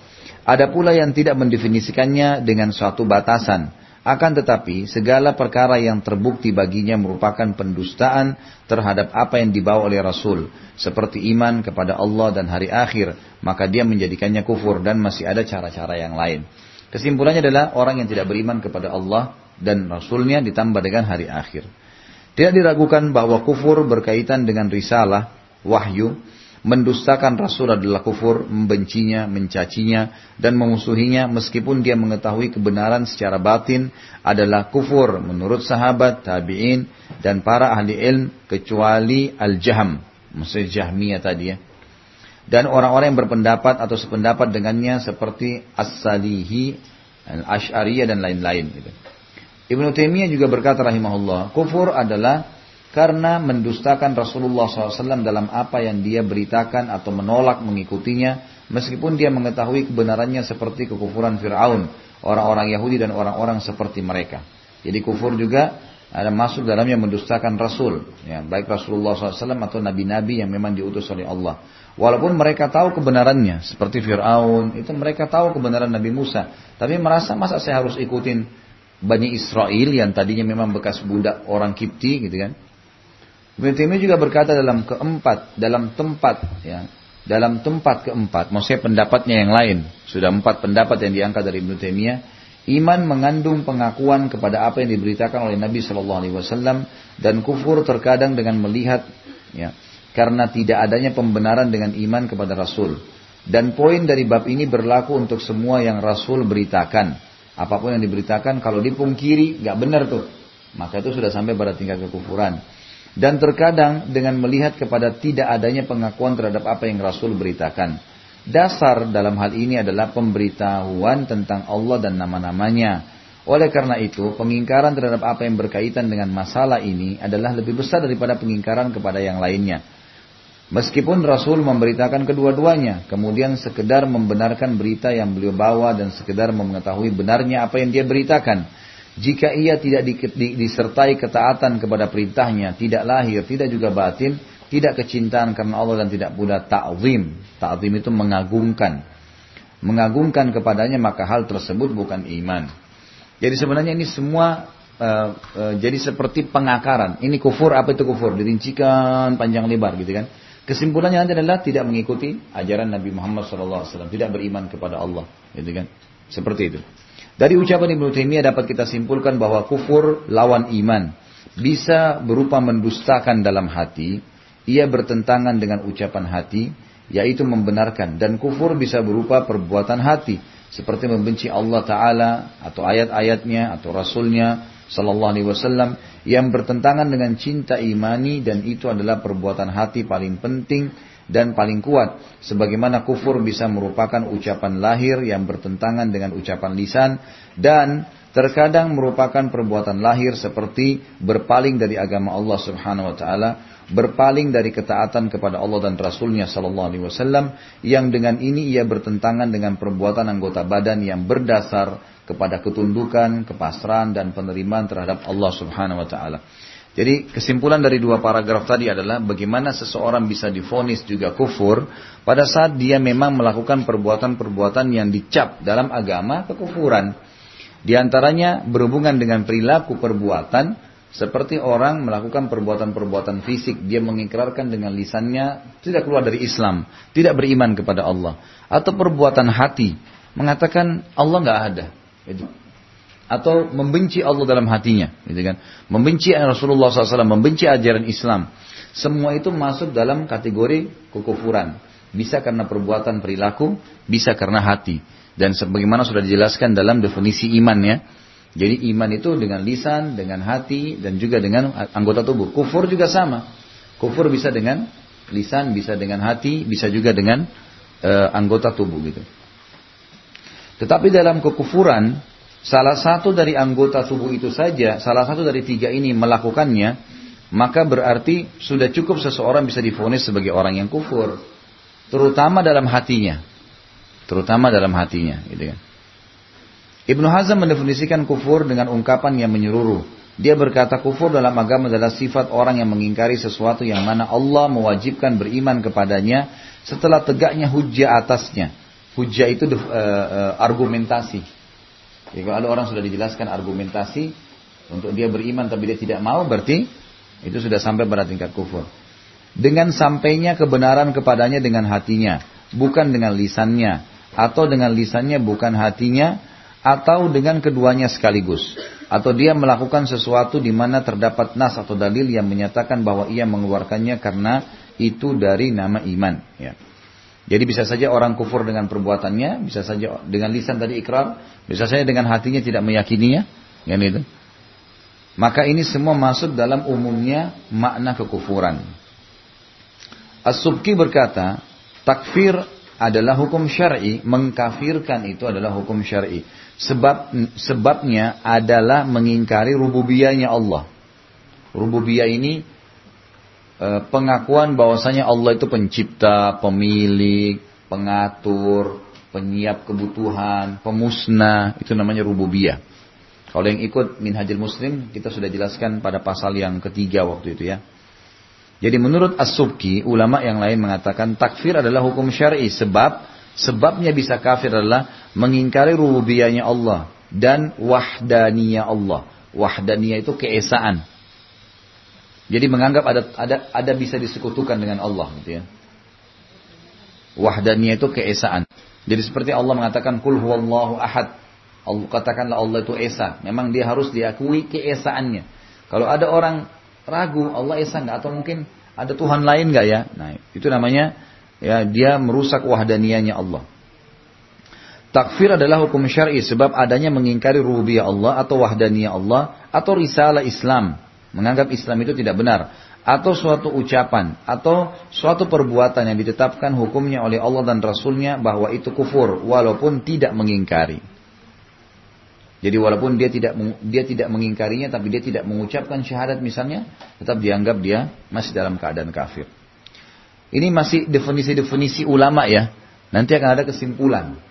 Ulama ini mengatakan begini, ulama ini mengatakan ini. Jadi memang karena ini kajian kitab, maka beliau memecahkan satu persatu. Seperti kita waktu jelaskan definisi iman. Satu persatu. Nanti ada satu kesimpulan finalnya terakhir. Ibnu Qayyim menjelaskan makna kufur. Ini menurut Ibnu Qayyim. Dengan mengatakan kufur adalah mengingkari atau al-jahd. Al-jahdu itu artinya mengingkari secara keras. Gitu ya. Memungkiri. Kepada sesuatu yang diketahui bahwa Rasul SAW datang membawanya. Baik ia termasuk masalah yang kalian namakan ilmiah atau amaliyah. Baik itu secara ilmiah, teoritis, atau amaliyah, perilaku, perbuatan. Barang siapa mengingkari apa yang dibawa Rasulullah SAW setelah dia mengetahui bahwa dia membawanya, maka dia kafir, baik dalam perkara agama yang besar ataupun yang kecil. Jadi kalau misalnya pun seorang muslim, kita sudah muslim, kita tahu Rasulullah SAW perintahkan sesuatu. Jangan sampai diolok-olok. Jangan sampai kita menghinahnya. Kalau kita belum bisa melakukan, terima itu sebagai sebuah hukum, gitu kan? Jadi misal ada ibu-ibu yang belum pakai jilbab, temannya pakai jilbab, maka dia tidak boleh mengatakan kenapa kau pakai jilbab. Dia pungkirin jilbab itu sebagai perintah Allah. Yang lain itu tidak, mesti kamu tidak lakukan. Kau kan panas, kau kan begini dan seterusnya. Itu yang berbahaya. Bisa membawa dia pada tingkat kekufuran. Tetapi kalau dia misal mengatakan, oh kamu sudah bisa pakai ya, Masya Allah, mudah-mudahan saya juga satu waktu. Nah itu malah anjuran, gitu kan? Itu malah itu bisa menjadi doa buat dia. Syekh Abdurrahman As-Sa'di, salah satu ulama juga yang hidup di Saudi dulu ya, sudah meninggal di abad-abad awal, di abad pertengahan Hijriah, di tahun seribuan Hijriah, mendefinisikan kufur dengan berkata, definisi kufur yang mencakup seluruh jenisnya, bentuk dan anggotanya adalah mengingkari apa yang dibawa oleh Rasul Sallallahu Alaihi Wasallam atau mengingkari sebagian darinya. Sebagian iman adalah meyakini apa yang dibawa oleh Rasul dan memegangnya secara umum dan terperinci. Iman dan kufur adalah antonim. Jika salah satu dari keduanya ada dengan keberadaan yang sempurna, maka yang lain bisa lenyap. Jadi artinya yang dimaksud oleh Syekh Abu Bakar Sa'di ini, kalau seandainya sampai pada tingkat seseorang itu beriman kepada Allah full, maka dia dipastikan aman daripada kekufuran. Gitu kan? Kalau seseorang itu kufur dengan pengingkaran dan pembangkangan, maka keimanan akan hilang dari dia. Gitu kan? Dalam arti kata di sini memang yang sampai pada tingkat, kayak tadi saya bilang sering saya ulangi, syahadatnya terbatalkan. Dari nukilan-nukilan di atas kita mengetahui makna kufur yang tidak terkumpul dengan iman. Bahwa ia adalah keyakinan-keyakinan, ucapan-ucapan, dan perbuatan-perbuatan di mana penegak syariat menetapkan bahwa ia adalah lawan daripada iman. Jadi apa yang mau disimpulkan semua adalah kufur lawan daripada keimanan. Keimanan adalah menolak semua apa yang diajarkan oleh Rasulullah SAW, baik mengingkarinya atau menolaknya, gitu kan? Walaupun dia yakin itu baik, tapi kalau dia mengingkarinya maka masuk pada simpat kekufuran. Karena kesimpulan kalau kita mengatakan kufur menolak ajaran Nabi SAW akan masuk kepada semua, karena ajaran Nabi SAW mengajak beriman kepada Allah, gitu kan? Mengajak beriman kepada risalah beliau, kenabian beliau, dan mengajak menerapkan hukum Allah yang dikenal dengan Islam. Maka dengan definisi ini akan masuk makna yang seluruhnya dibutuhkan dalam masalah definisi kufur itu, menolak risalah Nabi Muhammad sallallahu alaihi wasallam. Ya. Baik, mungkin kita tutup dengan poin ini. Kalau ada yang mau bertanya silakan sampai sini. Jadi begini, yang kita hubungkan dengan masalah boleh atau tidak boleh, tolak ukurnya adalah hukum Allah Subhanahu wa taala, syariat dalil ya. Masalah tadi saya bilang, bolehkah kita berharap sesuatu dari apa yang sedang kita kerjakan? Jawabannya boleh. Selama yang kita harapkan itu adalah hal-hal memang yang dijanjikan oleh Allah. Memang dijanjikan. Kayak tadi misalnya, saya sholat, saya puasa, saya haji supaya saya masuk surga. Emang itu kan janji Allah begitu. Masalah sedekah, misalnya masalah sedekah. Tadi saya kasih contoh yang lain lebih dalam, lebih substansial lagi. Kalau masalah sedekah, bolehkah saya sedekah dengan berharap penyakit saya hilang? Bolehkah saya bersedekah dengan misal supaya saya dapat rezeki tambahan? Maka dilihat ada dalil nggak? Ada dalil masalah itu. Tadi saya kasih contoh dalam riwayat Bukhari, Ibnu Abbas, sahabat Nabi, kalau merasa ada masalah, beliau mencari fakir miskin lalu beliau bersedekah.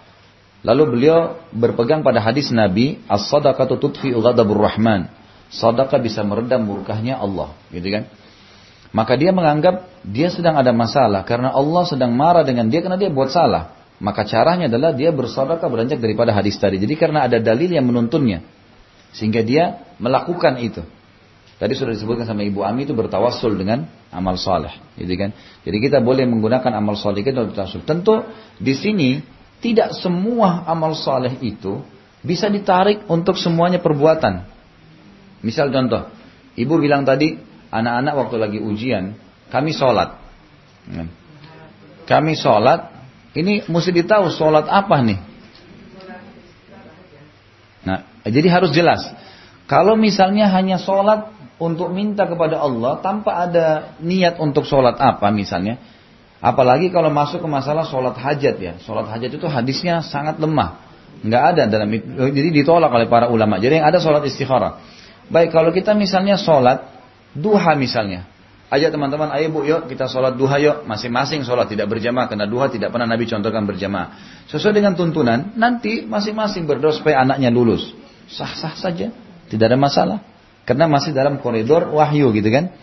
Tapi kalau ada orang hubungkan misalnya, dia sholat duhur, gitu kan, supaya penyakitnya sembuh, nggak ada relasinya ini, nggak ada yang menyambung untuk itu. Karena memang sholat duhur wajib, tidak ada hubungannya dengan bisa sembuh penyakitnya. Yang bisa kalau misalnya dia sholat, kemudian dalam sujud dia berdoa minta disembuhin. Mungkin doanya, bukan sholatnya. Jadi harus ada korelasinya. Dan ada sesuatu yang menjelaskan masalah itu. Tadi saya kasih contoh sedekah, karena sedekah memang ada dalilnya masalah itu. Ada dalilnya, gitu kan? Umumnya ada, kalau ada dalilnya bertawassul dengan amal-amal soleh itu, maka kita bertawassul. Seperti misalnya juga boleh dengan bakti kepada orang tua, gitu kan? Kita minta agar dikeluarkan dari masalah kita. Kita datangin bawa makanan untuk ibu, bawa untuk ayah. Kita niat menggembirakan mereka supaya urusan saya selesai. Itu masih ada sebutkan dalam hadis yang kisah 3 orang yang terkurung dalam gua kan gitu. Maka ada dalil yang menjelaskan masalah itu. Selama ada dalilnya maka tidak ada masalah.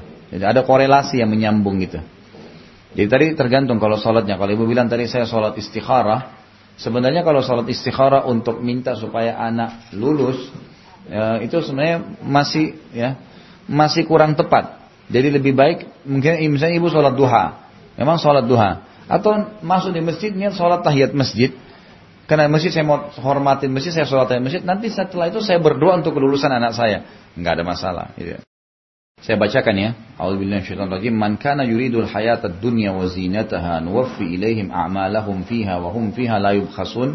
Barang siapa yang menghendaki kehidupan dunia dan perhiasannya, niscaya kami berikan kepada mereka balasan pekerjaan mereka di dunia dengan sempurna, dan mereka di dunia tidak akan dirugikan sedikit pun. Jadi ini Bu, harus Ibu hubungkan dulu dengan ayat sebelumnya ya. Kita bacakan ayat 14 dulu. Jadi kan tadi ayat 15 dan 16 ya. Ya, sekarang kita lihat ayat 14-nya. Ayat 13 saya baca. Ibu lihat Hud ayat 13. A'udzubillahi minasyaitonirrajim. Am yaquluna iftarah, qul fa'tu bi asyri suwarin mithlihi muftariyatin wad'u man istata'tum min dunillahi in kuntum shadiqin. Bahkan mereka mengatakan Muhammad telah membuat-buat Al-Qur'an itu. Katakanlah, kalau demikian maka datangkanlah 10 surah yang dibuat-buat yang kalian katakan itu yang menyamainya, dan panggillah orang yang kalian sanggup memanggilnya selain Allah jika kalian memang orang-orang yang tidak benar. Kalau kalian orang-orang benar. Jadi ayat ini sudah menjelaskan tantangan untuk orang-orang kafir yang mendustakan Nabi SAW, mengatakan Nabi mengarang-arang Al-Quran itu. فَإِنْ لَمْ يَسْتَجِيبُوا لَكُمْ فَأْلَمُوا أَنَّمَا أُنْزِلَ بِعِلْمِ اللَّهِ وَأَلَّا إِلَهَ إِلَّا هُوَ فَهَلْ أَنْتُمْ مُسْلِمُونَ. Dan jika mereka yang kalian seru itu tidak menerima seruan ajakan kalian. Jadi selain Allah, coba kalian minta supaya bisa buat seperti Al-Quran ini. Jadi kan? Kalau mereka tidak bisa menerima seruan kalian, maka ketahuilah sesungguhnya Al-Quran itu diturunkan dengan ilmu Allah dan bahwasanya tidak ada Tuhan selain Dia. Maka apakah kalian mau masuk Islam, mau menyerahkan diri? Masuk ayat 15-nya. Man kana yuridul hayatad dunya wa zinataha nuwaffi ilaihim a'malahum fiha wa hum fiha la yubkhasun. Dari orang-orang yang kafir itu, maknanya begitu ya. Barang siapa di antara mereka menghendaki kehidupan dunia dan perhiasannya. Seperti orang kafir mau beli mobil, mau buka usaha, mau beli baju baru. Kata Allah, kami berikan kehidupan itu. Niscaya kami berikan kepada mereka balasan pekerjaan mereka di dunia. Ya, mereka sudah usahakan. Apa yang mereka lakukan, mereka akan dapat dengan sempurna. Punya ilmu, dia buka usaha, berhasil usahanya. Asal dia datangkan, jalankan secara sistematis, jalan kehidupan dunianya. Dan mereka di dunia tidak akan dirugikan. Nggak ada yang hilang dari dia. Ulaika. Siapa mereka ini? Orang-orang kafir itu. Jangan ditarik ke orang beriman. Mereka itulah. Alladzina laisa lahum fil akhirati illa an-nar. Mereka di akhirat tidak akan memperoleh kecuali neraka. Karena mereka kufur. Dunianya dapat. Wa habita ma sana'u fiha wa batilum ma kanu ya'malun. Dan lenyaplah di akhirat apa yang telah mereka usahakan di dunia. Artinya tidak akan dibawa tuh rumahnya, mobilnya, segala. Karena ini berbicara masalah dunia dan perhiasannya. Ya. Dikatakan apa yang mereka usahakan di dunia tidak akan dibawa di sana. Dan sia-sia apa yang telah mereka kerjakan. Tidak akan bermanfaat. Karena kalau orang beriman dia sedekah, dia bakti sama orang tuanya, dia berikan apalah ya. Itu akan bermanfaat bagi dia. Jadi ada juga orang, maaf Bu ya, saya tidak tahu siapa yang menyampaikan ini, tapi ada orang yang menarik dalil setengah-setengah, tidak tahu. Padahal ada korelasi dengan ayat sebelumnya. Jadi tadi itu Allah menceritakan tentang orang yang kufur kepada risalah Nabi Muhammad SAW. Katakan kepada orang-orang itu yang kafir kepadamu. Lalu Allah mengatakan, merekalah ya, orang-orang kafir itu. Itu maksudnya ya. Jadi tidak bisa ditarik kepada orang yang ibadah, kemudian berharap balasan dari Allah itu. Makanya tadi kan kita contoh-contohkan tadi kan Ibnu Abbas melakukannya gitu kan. Dan banyak sekali sebenarnya orang-orang yang melakukan itu. Ya. Ada lagi? Ya. Jadi ada 2 pertanyaan ya kalau gitu ya. Jadi kurang lebih 2 pertanyaan agak berbeda tadi tuh. Kalau yang pertama tadi adalah bagaimana hukumnya dengan orang yang mau menikah. Dia ucapkan syahadat dengan lisannya. Tapi tidak ada yang tahu apakah itu dalam hatinya juga diikuti atau tidak. Misal ya. Karena tadi kan sudah diberatkan itu Allah yang lebih tahu dalam hati. Maka hukumnya seperti orang-orang hukumin orang munafikin. Kita nggak tahu. Tapi secara umum kalau orang memang dia betul-betul dalam hatinya tidak mengikuti itu. Dan dia mengakui misalnya setelah menikah saya sebenarnya tidak yakin dengan hati saya. Maka ini hukumnya seperti orang munafik. Mengucapkan dengan lisan tapi dengan hati. Bolehkah mereka menikah dengan muslimin? Tadi kan sudah dijelaskan. Di zaman Nabi SAW mereka menikah dengan kaum muslimin. Mereka juga bertransaksi. Mereka masih ikut berperang, mereka masih ikut sholat berjamaah, gitu kan? Hukumnya hukum itu, selebihnya dikembalikan kepada Allah SWT. Allah lebih tahu bagaimana dia memungkir dalam hatinya atau apa itu hukumnya hukum zahir. Bagi si istri, hukumnya hukum zahir yang kelihatan. Dia sudah ucapkan syahadat, dia muslim, gitu kan? Masalah dia memungkir dalam hatinya itu berarti urusan dia dengan Allah SWT. Tapi hukumnya secara umum dia seperti orang-orang yang munafik. Baik, berjalan waktu, muncul keyakinan dalam hatinya. Lalu kemudian dia yakin dengan keislaman yang benar. Apakah dia harus mengulangi syahadatnya? Maka ini ulama mengatakan tidak perlu. Dia tidak perlu mengucapkan syahadatnya lagi. Dianggap dia dengan keyakinannya dalam hati, itu akan menyempurnakan ikrar lisannya yang sebelumnya. Gitu kan. Yang kedua tadi masalah orang kalau pernah muslim, lalu kemudian berjalan waktu, ternyata banyak musibah yang bertubi-tubi datang kepadanya. Sampai akhirnya karena dia menganggap tidak ada jalan keluar, maka dia mengatakan saya ateis. Ini pengikraran dengan lisan membuat dia kufur, keluar dari Islam. Kalau ini harus syahadat lagi. Dan begini ya, kita harus tahu. Saya sudah pernah jelaskan, ibu-ibu dan bapak sekalian. Cobaan dan ujian itu secara individu. Pasti datang. Al-Baqarah 155 menjelaskan masalah itu. Kita pasti akan dicoba oleh Allah sedikit rasa khawatir, sedikit rasa sakit. Nggak ada orang sampai mati sehat terus. Pasti sakit, gitu kan. Kemudian ada orang, tidak mungkin orang itu sukses terus. Perusahaan manapun pasti ada naik turunnya, gitu kan. Dan seterusnya. Maka ini harus difahamin bahwasanya ada sunnatullah seperti itu. Ada yang sifatnya musibah dan musibah dan bencana. Nah ini datang global seperti banjir, tsunami dan segalanya. Atau ada penyakit yang parah dan menimpa umumnya masyarakat. Maka ini disebabkan karena dosa yang ada pada mereka. Supaya mereka kembali kepada Allah SWT. Saya sengaja datangkan ini supaya saya mau jelaskan. Jadi kalau lagi ada masalah datang kepada kita, kita harus bermuhasabah. Lihat, gitu kan. Kalau kita punya dosa, pastikan ini karena pengampunan dosanya. Kalau dia orang beriman. Dia orang kafir atau dia orang yang banyak. Atau orang fasik, maka dia supaya kembali ke jalan Allah SWT. Kalau secara individu datang, dia harus muhasabah dulu. Kalau orang muhasabah, tujuan datangnya musibah, datangnya cobaan itu untuk membuat orang ini menyadari kesalahannya. Itu targetnya. Jadi kalau dia datang cobaan, lalu dia coba muhasabah, dia coba perbaiki. Oh mungkin saya karena ini nih, saya selalu durhaka sama ibu saya. Oh ini karena saya nggak pernah bakti sama ayah saya. Oh karena saya memang nggak pernah bersedekah selama ini. Dan. Itu kalau dia mau bermuhasabah, Allah datangkan tuh pikirannya banyak. Oh yang ini. Itu tinggal dia ambil pulpen sama kertas catat tuh. Ini kesalahan ini, kesalahan ini. Oh ini. Maka beristighfar kepada Allah SWT pasti keluar dari masalahnya. Pasti. Orang tidak keluar dari masalah karena dia tidak mau muhasabah. Orang kalau terus menganggap dirinya benar, nyalain orang lain terus-menerus, tidak akan selesai itu. Tidak akan selesai. Karena memang sudah begitu panduan wahyunya kan gitu. Nah orang subhanallah, pada saat dalam keadaan musibah atau datang cobaan begini, ditunggangi oleh syaitan untuk membuat dia kufur kepada Allah. Dan itu, ditunggangilah, maka dia mengatakan saya ateis aja, saya nggak punya Tuhan. Padahal dia sendiri memang belum mengenal Tuhannya. Dia sendiri kalau dia sudah kenal Tuhannya dan keimanan, dia sudah tahu Allah janji kok.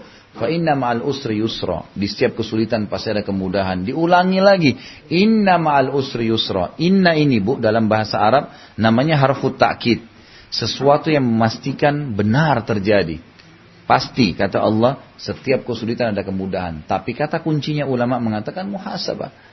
Dia bagaimana introspeksi dirinya, bahwasanya kau sudah melampaui batas nih. Gitu kan? Jadi kesalahan itu, bu, kalau sudah sering diulangin. Allah datangkan peringatan-peringatannya tuh. Kan itu. Ada orang mau berzina misalnya. Maka Allah datangkan peringatan, rasa takut. Khawatir. Atau dia lagi mau berzina terus tiba-tiba pasangannya telepon. Atau apalah ya. Ada peringatan terus datang tuh. Ada orang yang berhenti. Udah deh saya gak mau. Ya, udah pokoknya saya gak mau diberhentiin. Udah. Berarti dia selamat tuh. Pasti selamat udah. Aman. Tapi kalau enggak. Ah, sudahlah HP-nya malah dimatiin. Gak mau tahu. Jangan di Jakarta pergi ke puncak. Pergi kemana. Lebih jauh. Ini akan datang cobaan loh. Pasti. Nanti di tengah jalan ditangkap sama polisi. Mungkin di sweeping lah. Atau mungkin nanti di sana ban mobilnya pecah, lagi hujan deras, dan terus. Tetap ngotot, maka akan bahaya nanti. Terus nanti akan dibongkar oleh Allah, dipermalukan di media, dan seterusnya. Jadi seperti itu. Makanya kata kuncinya, kita kalau dipandu dengan agama, kita akan tahu jalan keluar. Dan memang jalan keluar, kalau sedang ada masalah, jangan langsung mengeluarkan masalah saya ateis atau keluar dari agama. Memang dasarnya harus itu ditarik untuk kembali ke agama. Semua rasa penyesalan dari perbuatan salah adalah peringatan dari Allah agar seseorang kembali ke agamanya Allah. Itu intinya. Baik, ini Jumat ada khutbah Jumat dan tidak bisa tambah lagi pertanyaannya. Sampai sini insya Allah. Dan saya rasa pelajaran hari ini bobotnya juga cukup bagus, gitu kan? Nilainya 11 nih, bukan 10. Jadi makanya hadir fikirnya juga harus minimal 10 biar bisa kena. Mungkin begitu, tapi insya Allah kesimpulan yang kita bahas selama ini adalah keimanan dan kekufuran agar lebih jelas bagi kita. Nah, dan kita harus tahu yang terakhir kita pelajari adalah masalah kekufuran adalah hak kausalitasnya Allah. Kufur adalah yang dipandang kufur oleh Allah dan Rasulnya. Dan kesimpulannya adalah semua yang menolak ajaran Nabi SAW. Maka dikatakan sampai pada tingkat kufur dari definisi para ulama. Kita akan lanjutkan nanti insya Allah kekufuran dari sisi pengucapan, ukiran dalam hati dan juga dengan aplikasi anggota tubuh. Mudah-mudahan semua yang sakit disembuhkan penyakitnya. Semua yang tidak utang dilunasi utangnya. Semua yang belum dapat hidayah dimudahkan mendapatkan hidayah. Semua dosa yang pernah dilakukan oleh mata kita dengan melihat, telinga dengan mendengar, lisan dengan mengucap, tangan dengan menjama, kemaluan dengan menyentuh, juga dengan kaki yang melangkah diampuni oleh Allah Subhanahu wa taala, diganti menjadi pahala dengan izinnya, dan semoga Allah dengan kemahamurahannya memberikan kemenangan kaum muslimin di Syria, di Yaman, di Irak, di Palestina, dimanapun mereka berada. Allah kokohkan telapak kaki mereka, Allah ikhlaskan niat mereka, Allah terima para syuhada mereka, dan Allah partisipasikan kita bersama mereka di pahala, baik dengan doa, dengan harta, dan juga dengan jiwa kita. Dan semoga Allah sebagai penutup dengan kemahamurahannya menyatukan kita semua di surga Firdausnya tanpa hisab, semuanya satukan kita di majelis ilmu yang mulia ini. Pada benar dari Allah, pada salah dari saya mohon dimaafkan. Subhanakallahumma bihamdika asyhadu an la ilaha illa anta astaghfiruka wa atubu ilaik. Wassalamualaikum warahmatullahi wabarakatuh.